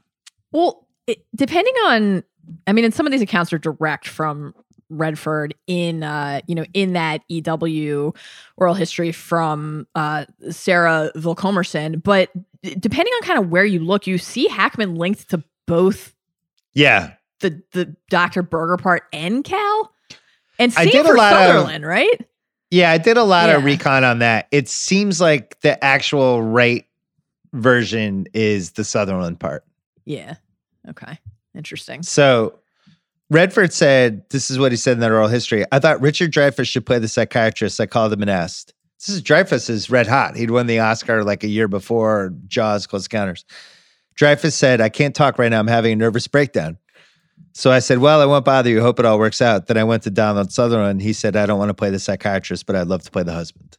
Mm-hmm. And then Hackman apparently was cast as Calvin, dropped out, couldn't come to a financial agreement. He has a Chicago Tribune article where he says, I like the script, but couldn't come to an ar- agreement regarding the compensation. If I thought about it, I suppose I would have to have some regrets. The thing you do is not think about it, don't you think? Hmm. And then Sutherland said he was cast as the dad after Redford told him it was either you or Gene Hackman. Okay. So it seems like he was the dad. interesting. Elizabeth McGovern was attending Juilliard. They gave her special permission to be in the movie. What a fucking trump card when you're in Juilliard, right? Where were you? Oh, I was filming the new Robert Redford movie. How was how was class? Unbelievable. Redford Redford said he saw Judd Hirsch on Taxi. I love how this is what a douche he is. Sorry. Uh, quote. I saw this TV show, Taxi, that had Judd Hirsch in it, and he had this rapid fire delivery. Like, fuck you, Robert Redford. That was like a top 15 show, you dick. Um, it was like the number one show on TV for two Yeah. years running. I I was up there. He thought the psychiatrist should be, and then here he saw Mary Tyler Moore. He said, I had a place in Malibu. It was winter. I was sitting there looking out on the beach. I saw this lonely figure all wrapped up, walking slowly. The figure looked sad. On closer examination, I saw it was Mary Tyler Moore, America's sweetheart. I'd like half believe that story. There is a lot of stuff about Natalie Wood wanting to be the mom and had a long relationship with Redford. They did movies in the 60s and he cast Mary Tyler Moore and they never spoke again. And then she died on the boat my goodness. with Robert Wagner and Christopher Walken on board, and we'll never know what happened. Jesus Christ, Phil. Oh my god. That's that guy, aka the Joey Pants Award. M. Emmet Walsh, is he mm-hmm. qualified? See, Craig Craig ruined that guy because he's like, nobody my age knows who any of these people are. So they're all that guys. Producer well, this, mo- this this movie is from 1980, right? So Yeah, there's, no, a, come on. there's a dispensation there. I would I would just say that M. Emmet Walsh is in the first ru- ring of the That Guy Hall of Fame. he is. He's like, it's he's not Babe Ruth, but he might be Lou Gehrig. Yes. Yeah, he's Jimmie Foxx. You know, like Yeah, he he's- definitely hit 500 home runs. Like he's, Al automatically Simmons, Al Simmons, Jimmie Foxx, Lefty Yeah. Grove. Yeah. yeah, he's in there. So I have Fredric Lehne, Yeah. Fredric, who was uh, the buddy that we talked about earlier. There Yeah, used to be the three of us. Now it's two of us. That guy's been in a million things. He's and my pick. Recognizable face. He was in Zero Dark Thirty as the Wolf. He's been in a bunch of stuff. He's you in know Lost. who he is. He's the air marshal. Lost? Kate's air Right. marshal in Lost. Yeah. Yeah. Craig might have even seen Lost, possibly. Very possibly. The Vincent Hanna, give me all you got award. Uh, the hospital friend. She's got one scene. Karen. She is dialed up. Dinah Di- Manoff. Dinah Manoff, yeah, of of soap and empty nest fame. Hmm. she is What about Dialed up. Stillman? Stillman? A- Adam Baldwin's character? Adam Baldwin, yeah. Yeah, he dials it up a little. Adam I don't- Baldwin always plays a guy you really want to punch in the head, right? and he gets punched in this movie. The uh the hospital friend though, I didn't, I didn't that scene I think could have worked better. I thought she was trying too hard to be manic.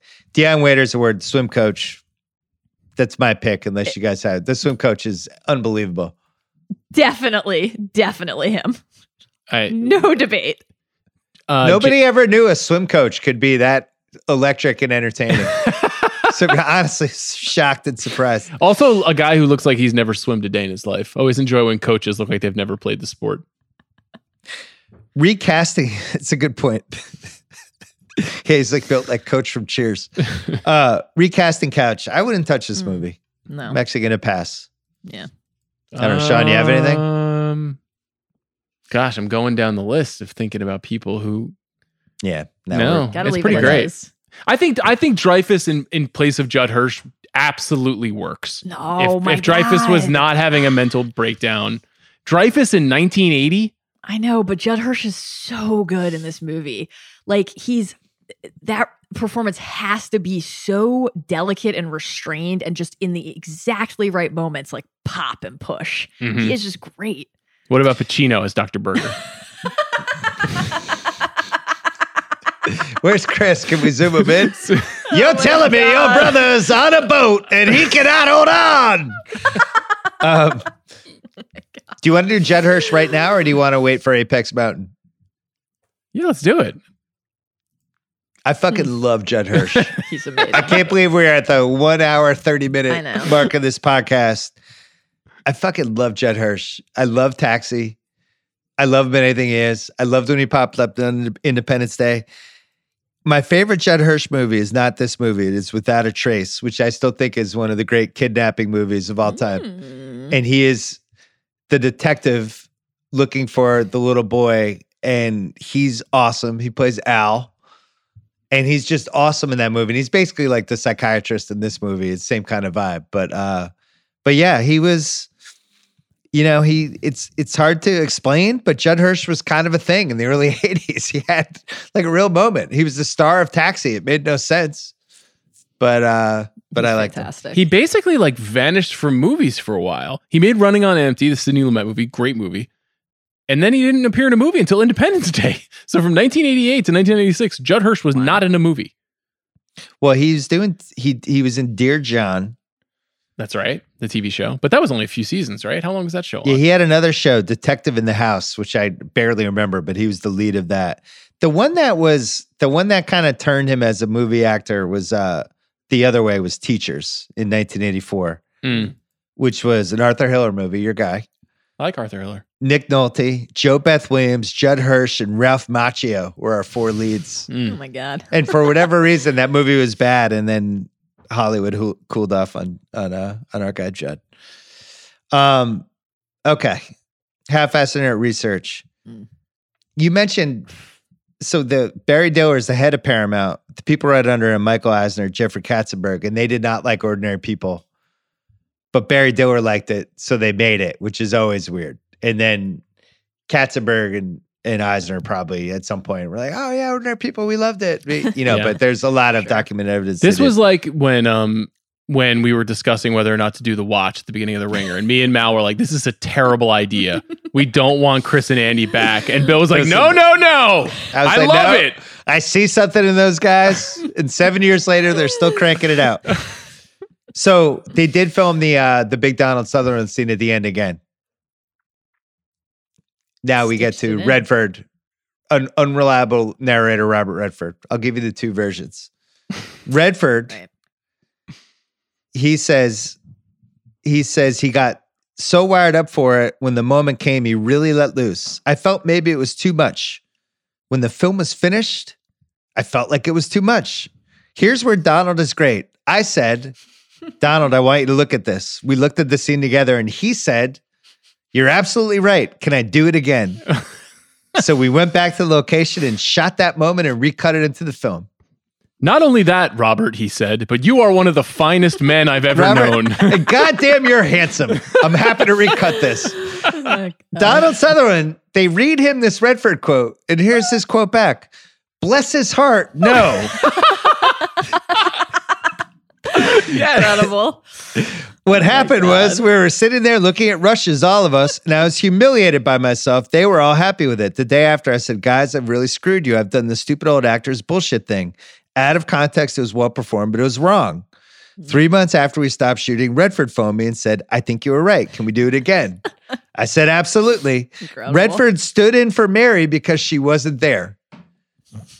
I'm choosing to believe Donald Sutherland's depiction of the events because, as we know, Robert Redford, unreliable narrator. Sean? I think it's safe to assume that Donald Sutherland is also quite self regarding. So it's possible that this has just entered the vortex of masculine know it all bullshit, something I know a lot about. And uh, no one will ever know the truth, honestly. This is why we'll never have a Grantland oral history because I'll end up killing everybody. Yeah, So- including me and Mallory for no reason. Taking No, you Stray guys- is sitting right you next guys to will you. be fine. Um, ordinary people on the list of most banned books in school libraries. Hmm. yeah, that's so strange. It was the 52nd most challenged book in schools and libraries from 1999 to 99, narrowly beating out number 53, American Psycho. It's kind of the 13 reasons why of its time, right? It's sort of like hmm. suicidal ideation and all Yeah. the depression and all these things that they're trying to Yeah. shield teenagers from as they're going through that difficult time of their life. 13 Reasons Why I Was an Irresponsible Show. Okay. Um, let's take a break and then we'll do Apex Mountain.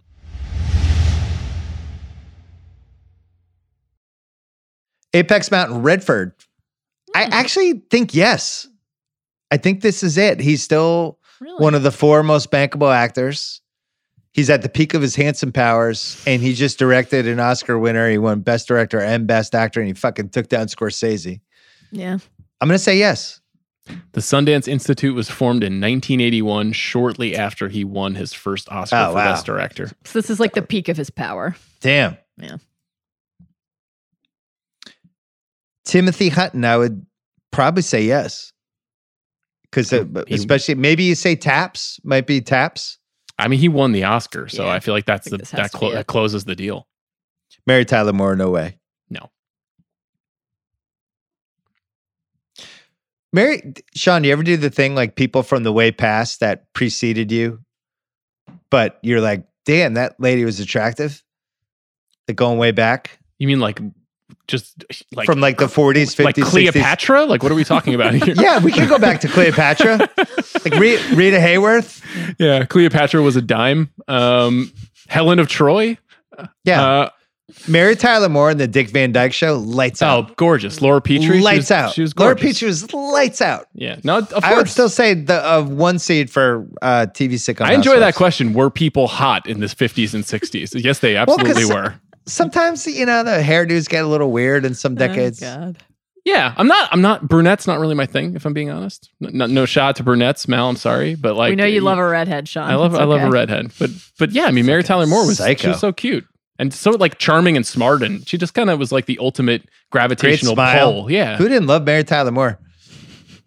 Married to Grant Tinker, who funded The White Shadow, my favorite show of all time. Hmm. The Oscars, Apex Mountain, 1981. Ooh. Johnny Carson, Hmm. a slew of stars. Redford wins for Best Director. We have one of the most controversial Oscars we've ever had. I would personally say 1994, I think, is Apex Mountain. Mm. Because that was Pulp Fiction, Forrest Gump, Shawshank, and Letterman with the Uma Oprah. I think that was the most memorable Oscars we've ever had.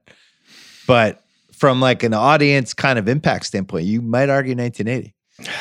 it's, it's it's hard to get away from 75 with Godfather, Chinatown, Conversation.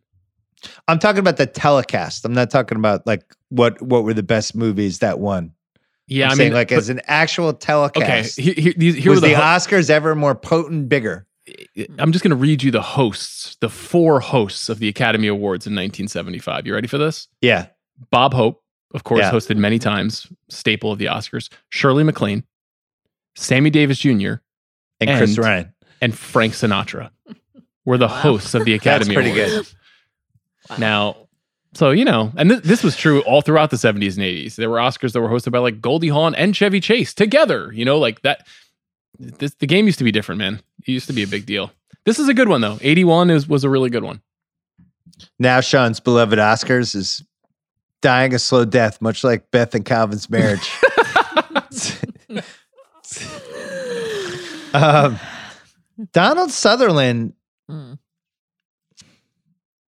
You could talk me into this for Apex Mountain for him. I think it's the best movie he's ever been in. He's a pretty recognizable dude from Animal House and Invasion of the Body Snatchers and those kind of things. He definitely fills some sort of spot in the le- in leading man rankings. I don't know. I, I, I just He's it's given so birth to. Jack Bauer. Jack Bauer is now his I was son. going to say, isn't his Apex Mountain when everyone Jack is Bauer's Googling coming. Kiefer Sutherland at the beginning of 24 and realizes that Donald is his father? Does the, does the Oscar slate help or hurt the case? Because on the one hand, you could say there's like a diminishment there, but on the other hand, it Mm. like kind of really keeps him active at this moment in time in the public debate, which might be a, a boon actually to the case. I just for personal reasons, his his performance as X and JFK is is he's sitting on top of the mountain there. That's just my favorite. I agree. I love him in Invasion of the Body Snatchers. It's a good one. Craig and Dylan had no idea what that just was. Judd Hirsch, fucking A, yes. He's on taxi. He's in ordinary people. Like, goddamn, he's just standing there having a Gatorade on Apex Mountain. I love that a guy who looks, talks, and acts like Judd Hirsch could be the most important guy in Hollywood for about 12 months. It's crazy. Uh, Elizabeth McGovern, no. No. But she did win our hearts. How about the name Buck? Is this Apex Mountain, Mountain for the name Buck? I don't know, I Because we also have Buck Henry. yeah. That's Buck all I got. Showalter got the Orioles back to postseason Oh, glory. That's Mets manager Buck Showalter in 2023 Uh, when the Maybe Mets are that'll be a world big fan. champions. Also, rookie Magic Johnson on the Lakers. His nickname is Young Buck. Oh, Craig says Uncle Buck. That's interesting. How about Solid- Bucky solid one. Barnes? Bucky Barnes, Buck from from the Marvel Cinematic Universe. Ever heard of it? You know, And No. Yankee fans just say Bucky Dent, 1978. They can fuck off. is it Apex Mountain for the name Ward? Or is that that's got to be Leave It to Beaver, I right? was gonna say Ward Cleaver? Cleaver. Yeah, Ward Cleaver. How about Buck and Ward in the same movie? I'm going to say Apex Mountain. Uh, intense Chicago movies. I do feel like this is becoming Apex Mountain. We're not there yet, but we have Bad Boys and Risky Business coming. We just had Thief. We had Ordinary People. We're in like a four year intense Chicago movie, Okay. Apex. Fucked up family movies. Was this Apex Mountain? No. No. Pains me to say, but no. All right. Yeah. We're not going to spoil that one. Picky Nits. This is dark. But it is it is a gimmick in movies like this. The the families that keep the dead child's room completely intact so we can have the scene where we go in there. I I think we're good with that gimmick. Mm-hmm. I just think we're good. I think we should retire. I think it's effective. It worked. Kudos to the gimmick, but we're good. What about in real life? You think families that have kept I have their no comment on real oh, life Okay. stuff. okay. No, no. I'm just saying it as a movie gimmick of 28 minute mark, somebody sitting on the bed. We're good. We don't need to see that again. I'm with you. This is from my wife. So the brother was an amazing swimmer with tons of trophies, and he and he was the one that drowned. Like, what about what about the swimming? Like, Wow. where did That's the part of swimming the come in? tragedy of it, though. My wife was right? really upset about this. I'm like, they were. We don't know how long they were out there. We got in an argument. This is the only time we argued during the whole movie. I No, think I'm with, that's I'm Like, they with might have her. been out there for No, no, no. hours. No, she's right. Cancel ordinary people. this shit is bunk. That's like Conrad's line about how Buck never took anything seriously, right? Like he just didn't think that anything bad could happen, Yeah. and then it did. Your wife's All right, a this- smart lady, man. I don't know. I wouldn't argue with her on this. I think she's onto something. This is my big one. So Beth wakes up middle of the night, rolls over. Conrad's not there. Goes downstairs. Big speech that they have to refilm. Leaves, goes quietly, puts up a suitcase. I have two picky nits. One is the the kind of weird seizure thing she does. I actually think is kind of bad acting. We could have potentially put that in the uh the Vincent Hanna award. Packs the suitcase. Cab comes. Yeah. There's no internet. in 1980. Where the fuck was she going? What did she just show up at the airport with suitcases and was like uh, one way ticket to Houston? Yeah, maybe went right to a travel agent. You know, It was hung out in at the the morning. airport. What if she well, went the over to the sun is up when she departs, right? She could have gone over to Ward's house. She, that's where she was going. she was going towards in, in Houston, down to So she's packing the suitcase. Just take me to the airport. I'm just going to buy a ticket at the airport. Yeah, yeah.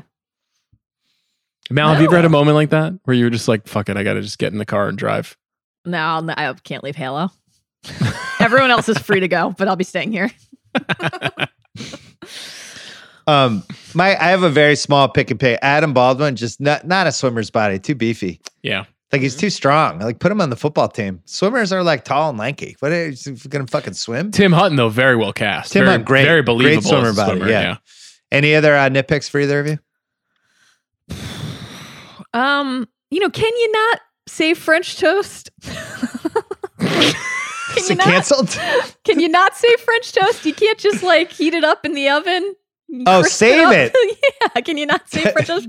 Beth, when Beth takes it away and puts it down the disposal. That was the most upset my it. wife was in the whole movie. She's like, "What? That French toast? I could have that later. It heats up perfectly." Agree, it eats up perfectly. Um, Mal, Yeah, you always tough. have two or three in the categories that are elite. That's that, that's one of them. Um, I, I'm trying to wrap my head around the psychology of Beth.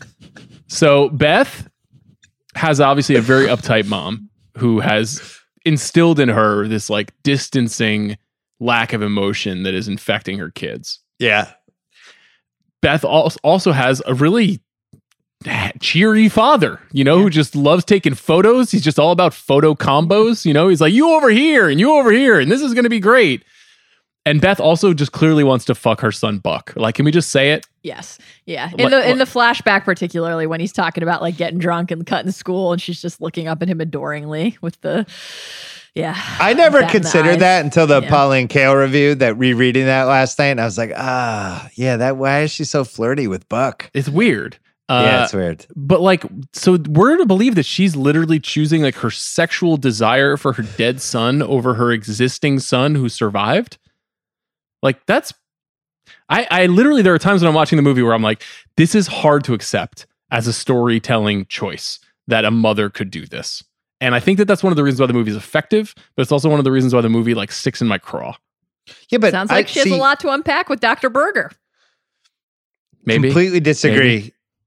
And this goes back to what I said at the beginning. She's a fucking monster. Okay. She's a monster. You have to see her as a monster. And Judith that's how it Guest doesn't sense. see her that way though. She doesn't see she's that. a She, monster. she sees her as like an unfinished character. She talked about this in an interview, which I thought was a really interesting way of describing her because you don't see the you don't see the world through her eyes, like Mal said in the book. And so there's less information about her than there is about everybody else because she doesn't talk about how she's feeling except for the meltdown on poor Ward. And so like we don't really get a sense Never of playing golf again. I know, poor bastard. Uh, it's a, it's like an interesting, it's a really good storytelling choice that makes the movie stand out, but it's also one where every time I watch this movie, I'm like, what the fuck is this lady's problem? Tim Hutton is in pain. Help him out. That swimming pool you're so proud of. And where'd you get those covers for your three woods? um, could this be remade as a Oh, 10 episode? Ne- could this be remade as a 10 episode Netflix show? Definitely. It's not Netflix. It's more like HBO Max or Yeah. Yeah, we've seen, I mean, Showtime. In Treatment is a version of this show, right? Yeah. For sure. This would actually be a great TV show. Probably unanswerable questions. Is there a better movie? Is this a better movie with Gene Hackman as the dad? You have to answer yes or no. No, but I want to see it. No. I, I, I'm with Sean. No, but I want to see it. Um, what college did Conrad end up attending? Do you think he overlapped with Joel Goodson at University of Illinois? Uh I think Conrad w- goes out of state. It feels like Michigan State to me. He gets. yeah, they out. kept talking about the Michigan State tickets. Maybe he was interested in Michigan State. Stayed in the Big Ten though, I think. Yeah, yeah. My wife said he felt more like a Amherst Williams type. Really good school. Could be. Could see that. Not a high class number and and just kind of a sad location where it's just kind of 20 degrees every day. And he's just going to swim practice. I will be see that. warding all people off of that experience until the day that I die. Having had a cold weather experience, I have a little Yeah. sister who's a freshman in college, and she was like, "I'm going to go to New Hampshire," and I was like, "The fuck? What are you?" And she's like, "No, actually, I'm going to go to Rhode Island." I'm like, "What? No, just south. Go further south." I mean, we're taping this on a Friday and they're getting three feet of snow this They are. weekend. Oh well. I'm Mallory, LA. this is a two part question. Okay. Beth ends up in Houston. hmm Does she start dating her golf her golf pro within the next nine months? And is that golf pro a male or a female? Boy. Um boy. Wow. Yeah, I think I think Beth is in a relationship again quickly. Very quickly. Like But- remarried right away? Yeah, needs to kind of rebuild. Needs to craft anew that semblance of a of a family life. But I don't think I don't think anyone from the from the links are involved. I think she wants to keep that separate. But I had an unanswerable question about Beth's golf game. What do you think Beth's handicap is? I was going to ask this too. they they were very careful of not showing her swing She's a golf club. obsessed with golf. Maybe her next Yeah. vacation is strictly golf. That's the thing she says. Loves it. They only showed her putt. The putting looked okay.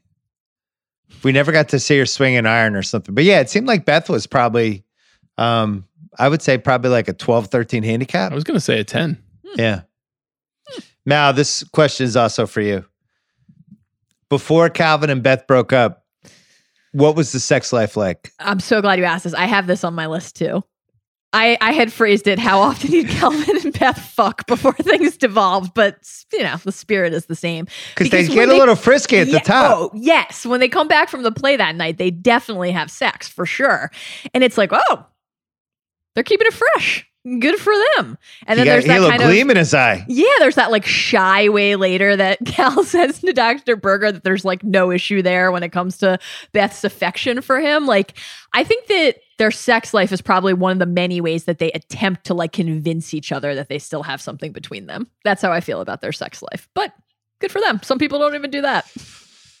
We accomplished my goal, which was to make Sean uncomfortable on the Zoom. Just great job on that segment, guys. what piece of memorabilia would you want from this movie? Uh, this is an easy answer for me. I love Timothy Hutton's jacket. Which one? He's got a couple great The, ones. the one heavy in the last one? like hour of the movies. Yeah. the shearling. Great Yeah. jacket. I would Really wear that good. now. Yeah. Yeah, Nice that's a really good one. I would go with some some some school merch. You know, some Lake Forest Scouts Oh. uh, swim team merch. They've got the nice varsity jackets, the track suits. That's my, my, wife pick. said that. My Yeah. wife wanted the swim the swim. it's a good color scheme. Yeah, it's good. We don't actually see it, but I'd, I'd just like to get a crack at Ward's pool. You know that he's so proud of. Uh, God. who's had more chuckles during a two-hour discussion of ordinary people than us? Nobody. uh, who won the movie? This was hard. This is a really, Really, hard. hard. one. I, I gotta say, like top top five or six hardest since we've done the pod. This is the 221st movie that we've done, and this is, I think, top five hardest. I always go with the same thing every time. I'm so predictable in this category. I know. Sean's gonna say Redford. Did you direct this movie? Is, would it have happened without you? Did you win Best Director and Best Picture? And you're also the biggest movie star on the planet? Gosh. Yeah, that's fair. Is there That's a case sound for anyone else? It's tough to argue with that. I think you could make a shared case for Hirsch and Hutton in their scenes together, which I just think are like so captivating and compelling. They, they really are. But that's a bit of a I- cheat. I think Sutherland wins the actual movie, Hmm. and I think Redford wins everything that comes from the movie. Robert Redford, Robert Redford has been win, winning life for 50 consecutive years. Yeah, it's a good pick. Even You're- though you're I think right. that I do like that you should subtitle this episode Ordinary People colon Goldman's Revenge. I feel like you settled the score here for for for your friend. Listen, all this stuff is documented. Just I- I go know. go Google Robert Redford. There's been a lot written about him over the years, and unreliable narrators, say the least. But um, I think Sutherland wins the movie. I I w- went into it thinking it was Hutton, and I left it thinking that he had the key performance. And honestly, Mary Tyler Moore had a chance until she had the seizure in the in the room when she was packing. I just felt like that. It's funny that Redford was like, "We got to redo that Donald Sutherland scene," but nobody wanted to redo the weird seizure Mary Tyler Moore had. Like, how bad could Sutherland have been if they kept the Mary Tyler Moore thing in? It's a good call. I mean, uh, if I'm being like ungenerous here, Mary Tyler Moore is a TV actor, and this is a really like bracing part because it's so against Yeah. type. But Donald Sutherland is a very skilled film actor, and it's a different style, it's a different tone, and I to me they're not in the same class when it comes even to the performances in this movie. I agree. I was actually, I almost had recasting couch. I almost had a couple Beth choices, but I actually think Mary Tyler Moore is perfect for that part for oh, She's great. the shock value of it combined with the hair and Yeah, yeah. I I, don't, agree. I don't really need a lot from Beth because she's supposed to be a wall. I'm Yeah, not There's something inaccessible about her. Yeah. right, so we don't need like I don't know. I'm trying to think somebody from would have been somebody around her age range, It would have been like Ellen Burstyn. That would have or been a- Shirley MacLaine, yeah, or, whoever. Jenna Yeah. Rollins, or any of the people that were nominated in the, in that time. Yeah. All right. That's it for ordinary people. This was produced by a horrified Craig Horlbeck. and uh fucked up family February. We have four more movies coming. We're not gonna tell you what those movies are, but there's gonna be um some other guests. Can I add one question for you guys? A very stupid random picking nit. Yeah. Ooh. I don't even know if it's a picking nit. I just it's it's very very stupid. How do were any of you on a swim team in high school or college? I had this as what's age the worst, actually. Didn't mention it. But the S- idea team? of like Swim swim, team teams? is like a central extracurricular. Wasn't our guy CR a swimmer though? He was. might Well, he oh, might really? project this question. He was. A, yeah. why was it why was it so important and like central to the family that he was on the swim team? And two, how do swim coaches coach? Do they do what that do they just stand on the side and scream at you as you swim? Yeah. That's how you coach? Yeah, it's like the Tibbs method. Very similar style. Just minutes, rack up minutes. I didn't he just what's that guy's name? M Emmet something? And Emmet Walsh. Yeah. He just he, I was like, what is his strategy? He just yells at all the kids to go faster. That's it. I think the swim team, the two things is yeah, go faster and you're putting on a little weight. Be careful. I think are the two ways you can, you're the swim team guy, right? You look a little heavy in the speedo today. Yeah. Um, on the swim team point, this is a good nit- nitpick. How long was the swim season? Like They're normally in high swimming. school, yeah, normally in high school you move just move from one sport to another. The sports are three months. See, he was in swim practice for months before the meet. So it was like a year round sport in Lake, Lake Forest, Illinois? I don't I think mean, we had a. they got that indoor pool, you know? Also, the stands Put were packed for that swim meet. Did anybody go to a swim meet? in That was? Yeah, the thing that- that, really struck me that this is like the thing. Yeah, but that's cool. that's 1980 though. Craig, take everything out of your life that you enjoy right now and ask yourself if you would end up going to a swim meet. Remove the internet, cable, sports, everything you like. Just take just remove it. Be like, oh, that swim meet's looking It's good. 20 degrees out and there's a swim meet indoors. Yeah. Oh, are we playing Aurora tonight? I'm gonna go. Swim meets and McDonald's. Those were like the happening places to be. All the kids Yeah. come through like singing at the McDonald's, right? Yeah, people would just get in a car and drive around for like four hours. That would be like Friday night. Feel like, let's get in a car. This is a great spin-off pod. What what what, what we did when we had nothing to do, There's and how that will do. never happen again. It's funny because th- this blizzard in the East Coast, the blizzard in 78, where I was in Brookline for three weeks and we couldn't go anywhere and it was just building snow tunnels in the front yard. There was like, what are we going to do? It's nothing. It's some, you read books. I had That two, would be on TikTok. I just had two friends text me in the last three hours on the East Coast who were like, "Hey, I don't know if you have any plans this weekend, but um, I'm going to be snowed in. So if you have some time, let's catch up via phone." You know, it's like there's like that's this is the only time when you're like, I have nothing I can do with my life. Hmm. All right, that's it for Ordinary People. We will see you next week on Fucked Up Family February here on the Rewatchables. Thanks, guys.